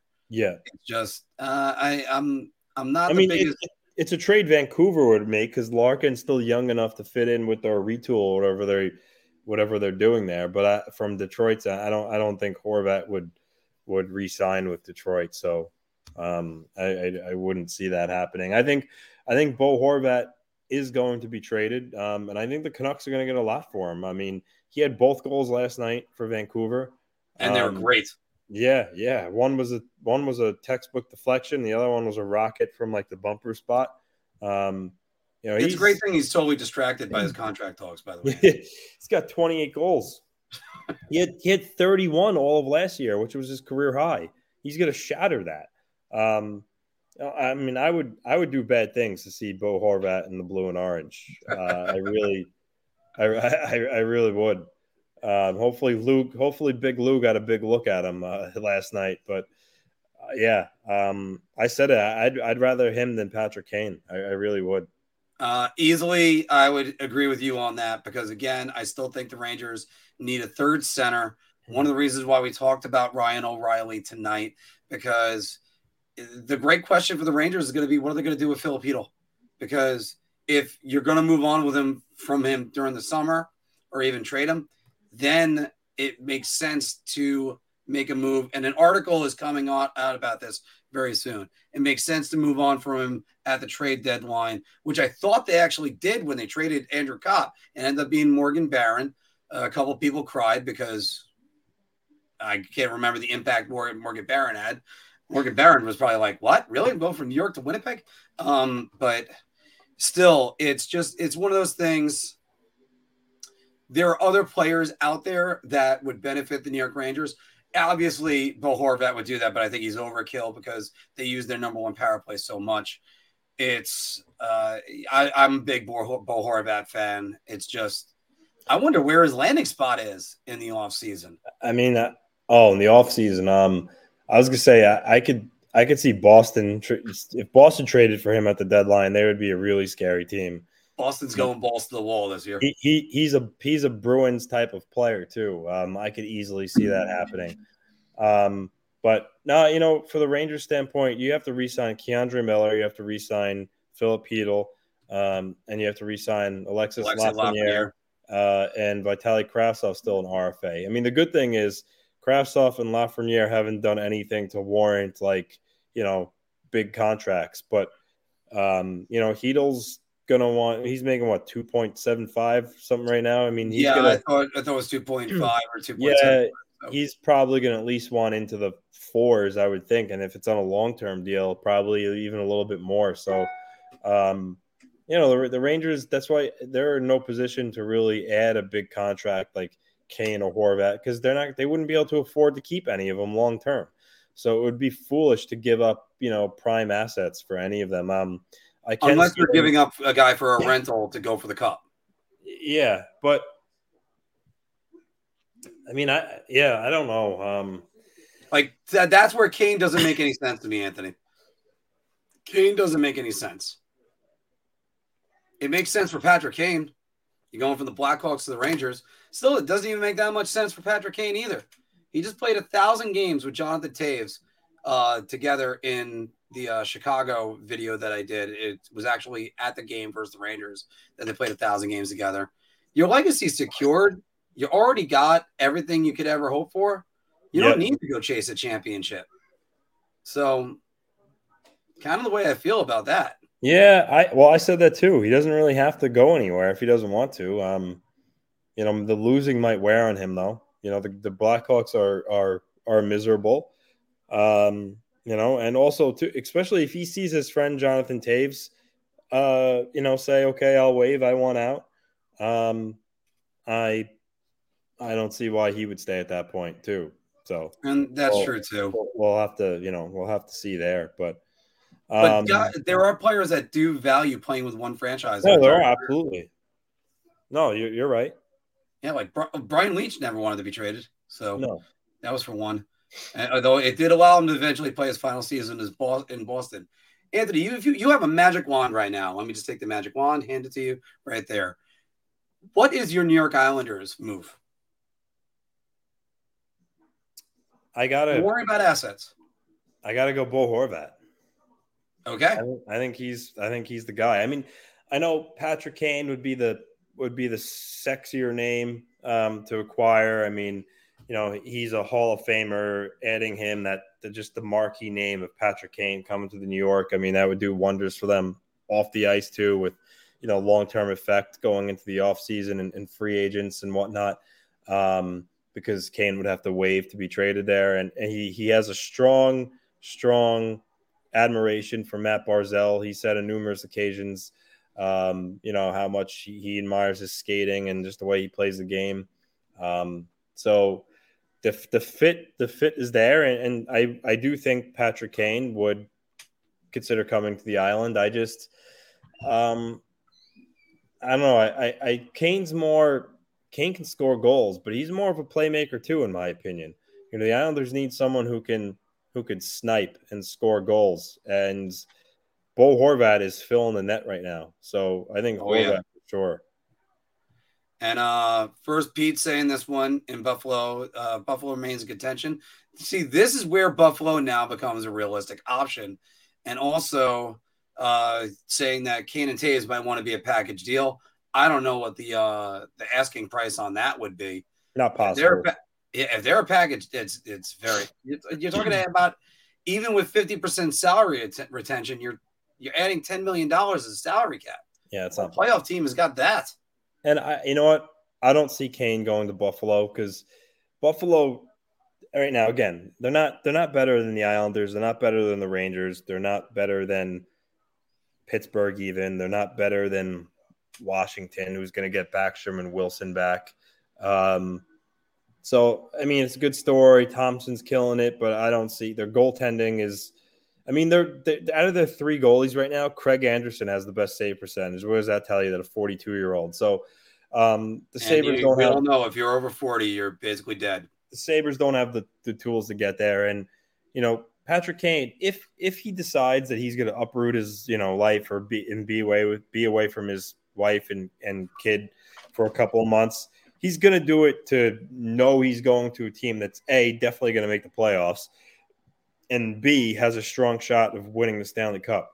The Sabres don't have a strong shot of making the playoffs. And even if they did make the playoffs, they're not winning the Stanley Cup. So I see I see no path for Patrick Kane being traded to the Buffalo Sabres this year. Yeah, I think they would have to be on an incredible roll, and they would have to like. uh Let me see if I can get the name right. Are you ready, Anthony? Uma Pekka Lokinen. yeah, Uh, yeah. Uh, but UPL? UPL. I mean, and by the way, the funny part is the way I'm trying to remember that name is obviously Uma Thurman, Pekka Rinne, and Kristana Lokinen. So, I mean, yeah. By the way, Terminator 3 was the worst one out of all of them. Uh, but it's it's one of those things that I just they'd really have to show a strong case. By the way, great job with by by with what Don Granato's doing over there, especially that they're not made to be the most talented team. And look at what they're doing. They're developing players. I mean, we talked about Dylan Cozens comparing his stats to Alexis Lafreniere because one of them gets to play with Tage Thompson, the other one gets to play with Filip Chytil. That's a different story, but um, it's it's uh just call him Justin. No, I'm not to do that just yet. But I mean, they're doing they're they're doing such a great job. They're on an upwards tra- trajectory. and That's they got- what really also got matters their- in Buffalo. They also got their goalie of the future in the pipeline with Devon Levi. He put up great numbers Oh. last year in college. Yeah. And if he actually puts up those numbers, how are you doing, John? Uh, if he puts up those numbers in the NHL, well, it's unreal to put up those numbers in the NHL. Anything like those, man, the Buffalo, you, we might look at that summer of chaos and think that Kevin Adams. I almost feel like I have to apologize to Kevin Adams. like I, I I did the uh the honest trailers, which uh, the sorry the honest press conferences, which we haven't done one in a while. We have to do Yeah. schedule another one of those. But the honest press conferences where uh, where he was just like crying because everybody wanted to leave his team. Well, he's coming out smelling like a rose on the Sam Reinhart trade because that's uh, uh Devon Levi and or and um he got another forward at 28 with that with that draft pick. And um and th- he's also looking like the Jack Eichel trade's working out. Alex Tuch is 17 Yeah. goals. He's he's playing really well. Yeah. He's got 17 goals. And speaking about a guy that went home, Alex Tuch is from that area. Yeah. Hey So- Mark, did you uh did you have the uh, Colorado Avalanche being out of a playoff spot in January on your bingo card? I did not. I did not. And by Yeah. the way, uh, I answered a question about that on on um, Twitter the other day. One of the guys said, "I'm gonna. I'm also looking up where they are in the standings right now. They're, they're They are getting back Nate MacKinnon, but they're only Anthony- one point behind Colorado behind um, the Oilers for wild card spot. Well, Be behind First things- Minnesota.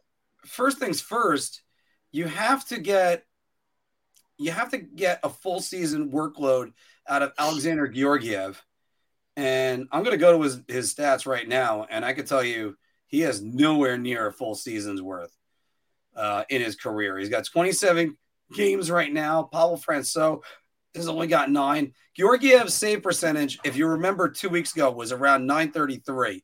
It's at 915. He's now below um, uh, Igor Shesterkin in his save percentage, and his goals against 2.68. That is just not good. The max amount of now, by the way, whether or not, and Anthony, whether or not it's fair or unfair, as I'm looking at my monitor that you're not on at the moment because I'm on the Alexander Georgiev stats. Uh, I always call this the Yaroslav Halak rule because I always felt like he broke down when the season went on. The max he's ever played in this season is 34 games. This is Georgiev. How is he going to get this team into the playoffs and then the Stanley Cup just because they uh, he hasn't he hasn't had the workload. I, I no still chance. think I still think that the Avalanche are going to get in the playoffs. I think they're too talented not to. Um, as far as winning a cup, I mean, put it this way: they won a cup with Darcy Kuemper. I mean, is Darcy Kuemper that much of a difference from Georgiev? Yes, Mm, yes, he is. And the reason why I'm going to tell you that is the Darcy Kuemper that was in Arizona was a damn good goalie. Was he average with with Buffalo? Uh, sorry, with uh, with Colorado? Yeah, he was average. But Anthony, I'm sorry if you got a guy that can't uh, can't do the work. It doesn't matter whether or not they're good enough. I get. I guess my point was that if you're like if you have a team like the Avalanche, you could still win a cup with a with an average goalie because I would say Kuemper's an average goalie. So, well, I, I, let me let me back up your point a little bit more. Who's a better goalie, Henrik Lundqvist or Antti Niemi? Henrik Lundqvist. Who's a better goalie, Henrik Lundqvist or Corey Crawford? Henrik Lundqvist. I mean, we can do this for a while. Darcy Kuemper or Henrik Lundqvist. It's Henrik Lundqvist. You're right about this because the the elite goalies haven't exactly won. Carey Price hasn't won. Henrik Lundqvist hasn't won. But when you have the entire team focused on him, it's just Pete. Quick on the stats there. This is my point. Not far off. So, yeah, those numbers are going to get much worse for uh, Georgiev soon enough. Like I've I've brought this up about Georgiev during the summer. Every year, his goals against has gone up. His save percentage has gone down. His save percentage has dropped 15 points in the last three weeks it's to get worse. If he finishes with a 905, I'm not to be surprised. At least it's an improvement, I think. Maybe 908 was last year. Uh, he was 998 last year with the New York Rangers and a 9.92 goals against average. And I mean, people fawned over this guy, and I, I couldn't help it. Like, uh, he was, he's not even Vesa Toskala. Never mind Miikka Kiprusoff. So speaking about great goalies that I've won, and also as Chris T mentioned it too, one thing you can can we honestly say Calgary is going to heat up and they're going to make the playoffs? Yeah, I think they'll. I think they're going to get in. We can all think that, but do we know? That's the hard well, part. No, no. Well, we are just assuming but, it. But if you look at the Western Conference, aside from Colorado, what other team outside of a playoff spot right now is really that much of a threat to anybody in a spot? Look at the standings. Yeah.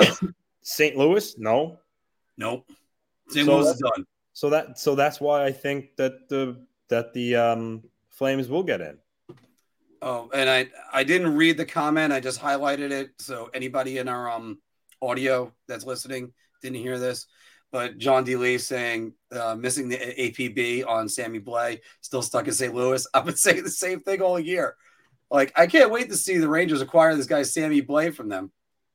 But he's right. But by the way, Pete is right about that. Where it's we might need to recalibrate on save percentage. Only 15 of 32 clubs are above 900. Well, because if you look like back back in the you know the 2000s ish, you know when Brodeur was was still considered one of the top goalies in the league. If you looked at it, like a top save percentage, like was like 920 roughly. Mm-hmm you you know um now guys have risen above to where you know where 920 save percentage sometimes is not even good for you know like fifth in the league so i get what he's i get what he's saying there like you know like you know I- igor Shesterkin has about 917 save percentage i feel like I'm right now yeah i feel like 20 years ago if you had a nine save if you had a 917 save percentage you know you're one of the you're probably at the top of the league in that regard. Um, not not really the case anymore. Um, you know, for me, I would say I don't know how you feel about it. I, I would say anything above above 920 is like is elite, and anything you know when when you start to get to you know 925 930 or more you're you're talking you're you're playing at a at like a peak Hasek level yeah, like God level. I'll actually raise it to about 925 because let me read off the guys that have a the the league leaders in save percentage for you. Linus Ullmark 937. Yeah. Um, so that's the only way to, that's the only way to describe that. Connor Hellebuyck 928, very good. Who's your guy at third place? Ilya Sorokin 926. Pyotr, uh, I screwed his name up already. Pyotr Kochetkov at 924. That number is going to plunge uh, drastically soon, um, especially if he keeps that five hole open. I mean, I do credit the Rangers, by the way, last night. They were just throwing pucks at him and they were just getting through. And I do have to say, the pass that Mika Zibanejad made that ended up going in the net, I think he was expecting Trocheck to catch it, and Trocheck just missed it and it just went in. So, anyway, Craig Anderson, 923. How he's got a 923. I think if you took like the last five years of his career, you wouldn't get to a 923 if you added them all up. Andrei Vasilevskiy, although by the way, in Ottawa and, and Florida, he is um and in Colorado, he had a lot of big save games. Uh, Vasilevsky, 921. Jake Oettinger, 920. Filip Gustavsson, 920. Matt Murray, 920. And again, back to your boy, Semyon Varlamov at 919. So, I mean, Anthony, you, you're kind of right about that. It's, I think it's, but it's, it's also not exactly translating because Ilya Sorokin, he's only two games above 500 with the third best save percentage. Well, what does that, what does that go to show you? I mean, I think that the Islanders are letting up a lot of shots. That and also that sometimes he loses simply because the Islanders aren't scoring enough goals. That's I mean, there's some out like the, the, the game against St. Louis where they almost came back and I think they lost like it was seven four or, or, or a couple like a couple of weeks ago. They came um, back. I, th- I, think it might have been seven four, but after yeah, where, he let up that he let up that stinker, and then the Islanders responded. And if it weren't for that, maybe they would have ended up like getting a point. But I mean that that's an outlier. Usually, usually, the Islanders don't give him a lot of run support. I mean, to put in perspective, I think John Van Vanbiesbrouck, when he was a New York Ranger in 1986, won the Vezina Trophy with I it was I think an 889 save percentage. If you have an 889 save percentage right now in the NHL, they throw you out of the league. Yeah. So yeah, no, I get that, oh yeah. yeah, yeah, and like I'm not I don't want to take away a lot from Linus Ullmark. I mean, he's leading in wins, save percentage, goals against average. But if you look if you look at his career, I mean, what he's doing right now is an anomaly. Like he's he's never posted these type of numbers before. Um, I think I think he's one. He's having a career year, and I think he's playing in front of a very stingy, stingy Boston Bruins team. Um, like, yeah, he has he has the best numbers in the league right now. But in my opinion, I don't know how you agree about it. He's not he's not anywhere close to being the best goalie in the league. Like when you think when you think of the best goalies in the league, I still don't think Linus Ullmark. You know, I think Shesterkin, Sorokin, um, Hellebuyck, Vasilevsky. Well, we're also looking at it based on talent too. Well, yeah, and yeah, we're if you look at it based on numbers, right now, we, unfortunately, you have to, you have to say, well, talent and history, because we knew that this was going to be the next step for Ilya Sorokin. That was going to happen. We know this, and then you get Linus Ullmark that comes in, who kind of fulfills what the what the Bruins thought they were signing because they thought they had this guy. They watched him in Buffalo and they went, "All right, he's going to be something." And then Jeremy Swayman basically takes his job last year, and he also didn't really perform that well. But that now you have it where now he's performing at a high level. How do you even take him out of the net? But yes, it's it's sort of like an anomaly what he's doing, as opposed to say, I mean, I, I did say the two games over 500 for Sorokin, but he's more in the area of Jacob DeGrom, if you will, of a great player doing his best for a team and they're just not getting enough wins. So that's that's as now and Connor Hellebuyck having a great season. But by the way, he already has a Vezina, so that's not really going to help him at all.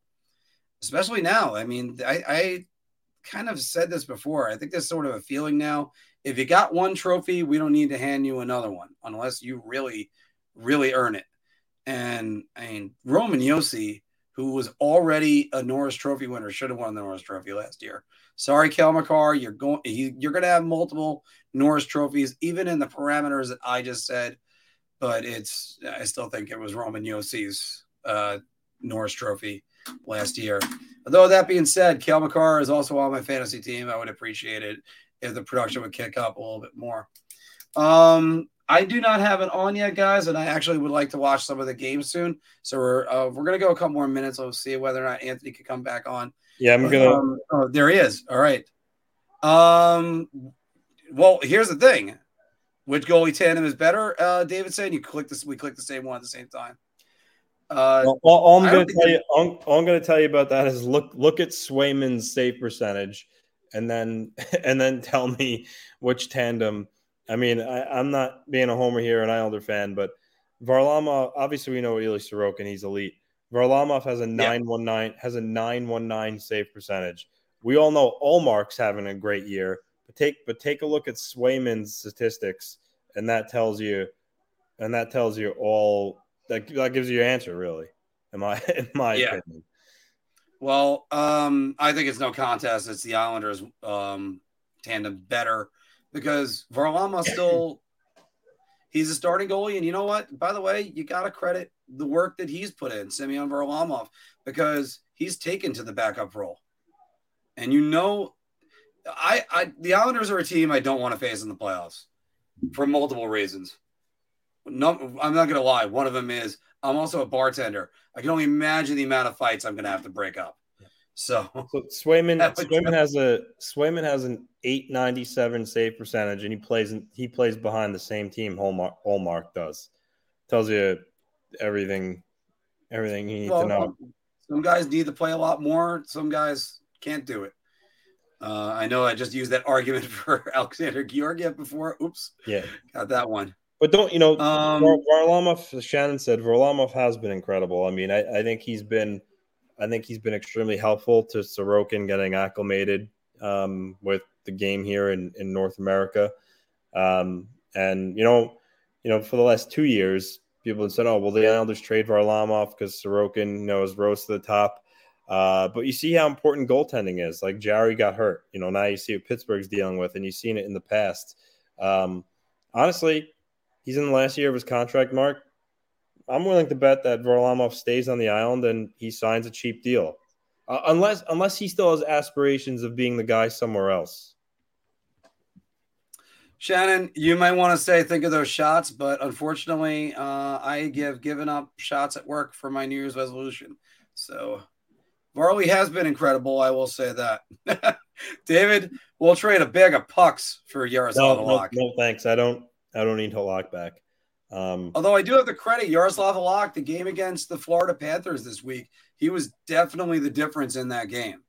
I mean, the Rangers did lead. I think it was four to one at one point, but it's uh, maybe it was four two. But it, it's still without Yaroslav Halak in that game, Rangers might not have won that game. Yeah, no, that's fair. That's fair to say. Um, yeah. And Mark, what do you? What's your thoughts on? So obviously, you saw what Shesterkin did last year in terms of his uh, his numbers, you know, his save percentage. This year he's at 917 um, or 916, I believe, one, one of the two. So do you think, which do you, do you think, do you think last year was an, you know, last year is an anomaly and this year is who he is, or you think it's somewhere in between? What are, what are your thoughts on? Um, I think he's um, actually a little bit closer to last year. I think he's pressing a little bit right now and, it's not that that it's he's not as bad as he was at the beginning of the month.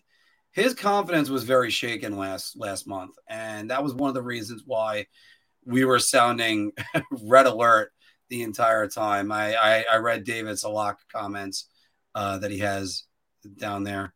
So um, as far as but as far as Shesterkin goes, he, he's not a 917 goal goalie. He's he's definitely higher than that. I understand he was at God level, but I think he was just playing with so much confidence that it's nothing was phasing him.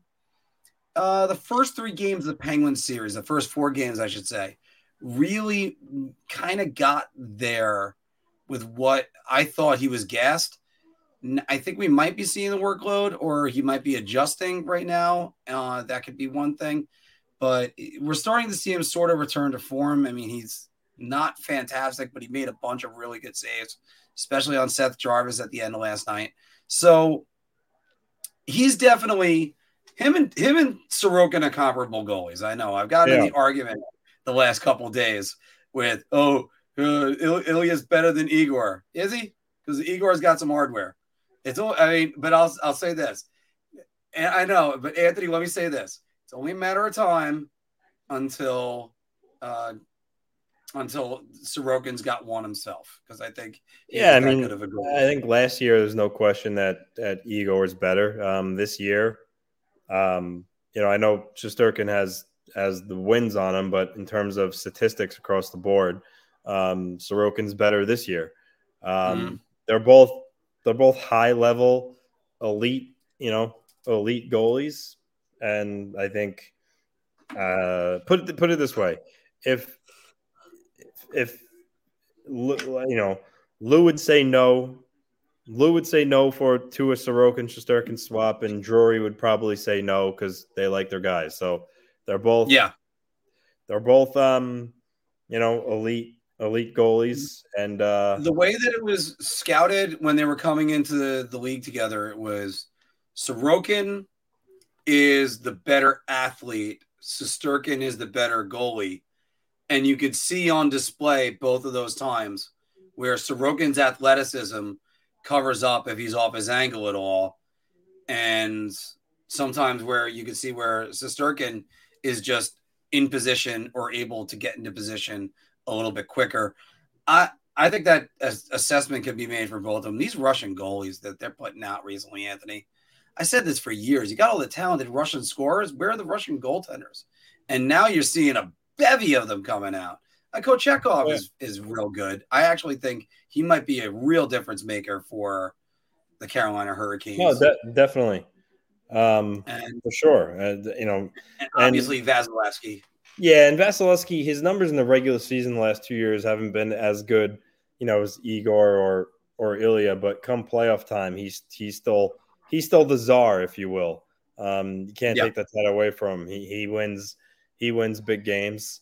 Um, but yeah, you know, I, I think I think they're I think they're pretty even. Um, you know, they're they're both they're both capable of stealing games. Um, and, and look at last year. I mean, what Sorokin did last year on a bad Islander team was just was just super impressive. Um, Yeah. I mean, he he was second to Igor in, in save percentage, and I said it last year. You looked around, you looked around at all the goalies in the top, you know, eight in save percentage. They were all on good playoff teams, and here's you know here's Sorokin sitting at number two on a bad team. Um, that I mean, that just shows the type of goalie he is. So That also tells you, by the way, Anthony, that it's you, sometimes you can't predict things. Because my Vezina Trophy winner was going to be Juuse Saros. We're about a month away from our uh, midseason awards, but I thought Juuse Saros was going to pick up where it was last year, and you know what? He hasn't. But Sorokin's made that jump instead, and that's what you got to love about watching guys like this. Like he made a couple saves that I was like, I thought that was in the net, and it, it you just you end you end up at the bar looking at the TV, just going, oh, Yeah, he he made he made he made one and lost to Seattle where he, he's you know he's laying on the ice like his his stomach's on the ice, um, and I think it was Bjorkstrand that had the puck at the side of the net. He had the whole net, and Sorokin just lifts his he lifts. I don't know if you saw it. He just lifts his pad up, Yeah. in the air just enough to make the save. And I'm like, I mean, th- this that's the type of stuff that he does seemingly on a on a nightly basis. He just makes a save he has no business making. Uh, I think a little bit of that, by the way, comes into the Dominik Hasek influence. You see a lot of these guys use the Dominik Hasek. You're just never out of it. You just get in and look. And Sorokin will always talk about his his greatest save is probably the St. Patrick's Day save on I want to say it was Mika Zibanejad. And just he rifled a one timer and he just reaches back and bats it into the crowd uh, with a stick. that was Panarin. And oh, all right, then it was Panarin then. So either way, it was just unbe- unbelievable on the on these. By the way, uh, David's bringing up a good point. It's all those Bulin Wall fans growing up. And by the way, uh, Anthony, Anthony, that's such a great nickname, the Bulin Wall for Yeah. Nikolai Khabibulin. Go ahead. uh, ESPN Plus. That's how I watch all the out of market games. I have the package with with Hulu and Disney Plus. Um, so yeah, I don't know about you, Mark, but that's how I watch out of market. That's games. that, that's how I watch a lot of these too. Yeah, And and and look, I know it's a low hanging fruit. Leah Hextall is just not my favorite. That's the, all, all I'm going to say about that. Like, Oh, she was Uh, brutal in this in that game the other night. I I, I couldn't. I mean, uh, it was bad. yeah, I mean, there's there's plenty. I mean, let me let me let me change around because last night Brendan Burke wasn't doing the um uh the Islanders game, and I think he's in Alan the league. Alan Furing, the Bridgeport uh, guy.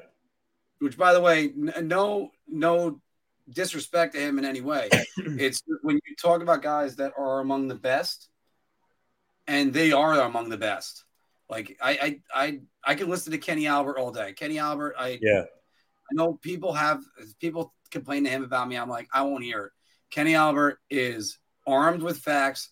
He's he's an, uh, an amalgamation of every great announcer that he's ever known, and that guy could do anything any day of the week. I'm happy to listen to him during the Winter Classic, and I think the TNT gets Stanley Cup Finals this year too. Yep, because ESPN was last year. I think they're alternating. Yeah. So, um, So but Mark, before before I head out, I, I just want to switch gears uh, real quick, and um, you know, now that the NFL is down to Week 18, the last week of the of the season, um, two things. How how are you feeling about your, the chances of your Dolphins making the playoffs? Um, I'm more skeptical that I might have a date this week. Uh, it's uh, or optimistic I might have a date this week than the Dolphins making the playoffs. It's just not happening. It's not going to happen in any way, shape, or form. Well, why? I mean, Uh, why, they why have do you blown their chance. Why you say? Who they? Who do they play? The Jets? Uh, they play the Jets, but it doesn't matter. They need to win, and the Patriots need to lose. Now, by the way, I have no idea what Patriots, the, the Bills' mindset is going to be. Patriots are saying are playing Buffalo, so that's that's that could be an easy loss for the Patriots. You could you could talk about a team that's either going to be trying to pay tribute to their teammate or a team that's emotionally spent and that hasn't. Yeah, had I guess that's true. I guess that's true. Um, but I mean, No, I, none of us, none of us know what's going to show up on that field this week. Yeah, And I almost think it's unfair to the Patriots, never mind the Bills, that the Patriots then have to play this game against them. Like there's so many factors with this right now. I just I I, I, I can't believe it. But Uh, but Anthony, the Dolphins the Dolphins had many chances. They They- blew no, it. they did. They, They- they, they lost five in a row. yeah, no, they did. They they you know made their bed now that they're lying it, but they still have a glorious chance because they should beat the Jets. And all things considered, the Bills should beat uh beat the Patriots. Um, Yeah. the last. Well, then also, you you also have to worry about the Steelers. The Steelers are eight and eight too. I believe the Steelers can still make the playoffs too. Um, yeah, but they need a Dolphins loss and a Patriots loss and a win. yeah. That that Um, gets them in. All three teams lose, then the Patriots go in. And My I last question was- one of the scenario. you know, obviously the concern is for for Damar Hamlin, and, and rightfully so. Um, Yeah. but how how do they determine now who who's going to be the number one seed in the AFC? Because they they're not, as you saw, they're not making any changes uh, right now to Week 18. So how are the Bills going to play that extra game? Because that extra game is going to determine who's, you know, who's who has the number one bye. Um, the Bills, the Bills are the Chiefs. Um, because I mean, you can't you can't be you have to be fair to Buffalo. I mean, because if, if, if Buffalo would have beat if Buffalo would have would have beat Cincinnati, they would be tied with Kansas City. They have the tiebreaker. So all I think Buffalo it would would have, come down to win percentage. so all Buffalo would have to do is beat the Patriots, and they have the the number one seed. But but if they don't make up that game, then what what I mean, what happens? Who who is who And is the when do they make up that game? That's why I think actually it, it's it's a tough call. It's only Wednesday. They could still do this. I think the NFL should have canceled all games this week and moved them all back a week. And you you I then lose the the- bye week. You lose the bye week for the Super Bowl then. I think that's what they should have done. Because I think you just, I still I still think you need to play that game. Uh, I know David's saying with any luck, both the Chiefs and the Bengals lose. And yeah, that that's true. But Yeah. um, yeah, it's going to be interesting how And- they play that out. And look, again, I'm going to repeat what I said at the beginning of the program. The nothing matters except the health of Damar Hamlin. That being said, there was a lot about that game. We're talking. We're already talking about different seedings, uh, the chances of three different teams that could get home field uh, advantage, and and also yeah, I mean, as, as folks said, don't be about your fantasy teams or your gambling um, uh, pools, but it's stuff that is all still a factor. There are there's tens of millions of dollars out there, if not hundreds, that are out there. But again, nothing matters except for the health of Damar Hamlin. I mean, it's that's the only thing that could possibly even matter on this. So before I go on a rant or accidentally get myself in trouble, which I shouldn't, because again, the number one thing is this kid's health. There is nothing else. Everything else is irrelevant. And there were some other tweets from other reporters or such that they didn't realize what the magnitude of what was going on was is why you, especially when it comes to injuries don't say anything yet in hockey we've uh, i'm old enough to remember Clint Malarchuk uh, many people are old enough to remember richard zednik who were two guys that had uh, their throats cut with blades and fortunately they were able to to live through it. I remember Dennis Byrd. I remember um, the Lions guy. I think it's I think it's Utley. I can't remember his name at the moment. Um, I remember uh, Kevin Martin. matter of fact, the same doctor that worked on Kevin Martin also worked on uh, Richard Zednik. And again, if Richard Zednik acted a little bit slower, he he would have been he would have lost his life. It's it's it's it's amazing when you end up thinking about stuff like this, how crazy it could be. And uh, the guy that was hit on his head, uh, hit his head on the ice on the North Stars. Actually, that one I don't remember. Yeah, it, it was Ali. Thank you, Frank. And by the way, welcome to the show. Um, but it's it's it's crazy all the ramifications they talk about with these things. And again, nothing matters except this this this kid's health um, Dave, that's where the Bill Masterton order comes from. That's that's amazing. Thank you. It's one of those things. Um, and and again, it's it's and and and David, I understand what you're saying with that. Um, uh, I don't need to highlight what you what you say right there. You're right about that, but um, there's still a process to go with all this. And as what a lot of people have said, Pete Rozelle's worst decision ever was playing after the Kennedy assassination. And you you don't need another moment like that. That the all, all sports leagues did the right thing after 9/11 by backing things up. Um, I think it was even two weeks. I don't even think it was one week, if I recall correctly. Um, no, it was just a week. It was just a week. That's when everything stood still. One week for the NFL, and I think it was uh, ten days for baseball. But it was. It's it's crazy when moments like this happen, and the magnitude of it. This, I, I just I just hope we're hearing more good news for for Hamlin soon enough. I mean, think about think about what happened with Dale Earnhardt. Dale Earnhardt just routine, just just trying to block so that way uh, his son could finish in a better spot in the Daytona 500, and he ends up dying in a crash. Uh, there's there's just too much of this uh, that that you can end up thinking about. Rich Peverley is the one that always came to mind right away for me, and uh, I want to say it was Jiri Hudler for the Detroit Red Wings. I want to say that was around 2005 when he collapsed on the bench. And those were and those were terrible moments. And it's just the the magnitude of all this and i don't blame a single nfl player if they said i don't want to play this week. I, I don't. Because what happened with that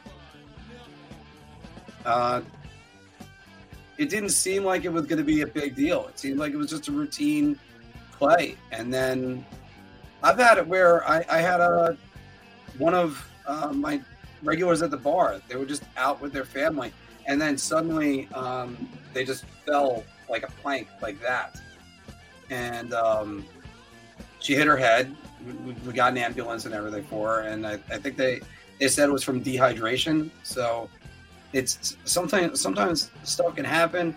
Uh, yeah, there were pre-existing conditions. Yes, for Peverley and uh, Um, Peverley, by the way, as the story goes, he has to go back into the game, and fortunately, the NFL, the easiest decision any any league had to do is, when like that happens, you cancel the game. Thank you very much, everybody. We'll suspend the game. We'll come back to it another time. And you know, I guess one way around it is, what if uh, the Bills win, the Bengals and Chiefs lose, and then you could just say it's a seven-three win for the Bengals there you go. But there's um, is just you, you never you never know with these things, and it's as Phil said before was equivalent to getting struck by lightning, like how freak it is. And uh, I had a friend of mine tell me it's something that happens with firemen. It's an impact to the chest. It'll happen. But uh, again, our thoughts and our hearts all go out to him. And yeah, well, Dr. Dr. Atkins was a different story. Uh, but David's right about this. Like, you could be walking down the street and just, you know, have a heart attack. You just don't know when things can happen. Uh, but again, uh, it's so much praise to the, the medical teams that were able to hopefully save his life and save save from potential brain damage. It's it, it's amazing. It's amazing what what what had, what had to be done. And again, all the players that that didn't want to come back on the field, the coaches that didn't want to back come back coach, more than understandable. So, uh, like I, I love talking about sports. That was one of those things I did not want to talk about, and we've now actually talked about it at length. So it's it's it's great that sometimes you have to talk about things when it's uncomfortable because or maybe you gotta talk about it to get positivity out there that's another thing out there so guys we're gonna run uh, i'm gonna have clips of this all throughout the week also a clip from the uh, Marc goes to chicago like i said if you haven't checked that out check that out right now uh, the the, the Buffalo one is going to be interesting. I got a buddy of mine that went to uh, UB, and hopefully we're going to have more of a day around there because I think we're going to get there at about 11:30. Uh, check into the hotel and then uh, go walk around Buffalo for a little bit. There should be plenty of stuff to do. Uh, I am intending on doing some other Marc on the roads. Uh, one of them that's going to be interesting, the NYPD versus the FDNY game. That's what we're planning on doing this year. I'm going to have to try to figure out some uh, creative ways off on top of all the other things I got to do with that. Um, but also looking to find the, where, where, the next place is going to be Washington or Columbus. Don't know. Got to see those cannons. So uh, that would. Detroit's a good place to go. Boston. So we're working the East Coast. There's a chance we might even do um, uh, Canada or Ottawa. Could be the three of us. We'll let you know on that. Uh, just somebody just hit me with what the um. By the way, Dave said I went to Buffalo for a Bills game last year in November. It's a pretty cool place. Get a passport so you can go to Canada. I have a passport and I've been to Canada many times, so I can't wait for for that. Frank, uh, yeah, let's go Team USA. What is the score right now, guys? Uh, I do not have it on. I will be turning that on in a short bit. So, anyway, everybody, thank you very much for joining us today because we do this for you. Uh, sure, we'd like to explode and do this for a living too. So, but we're not there yet. Uh, we'll we'll always be trying to make the best show for you every single week. So, everyone, thank you very much. And you know, just uh, let's go Rangers. See what the Islanders are doing. And uh, oh, it's three three. All right, let's go Team USA. All right. Thank you guys. We'll talk to you soon.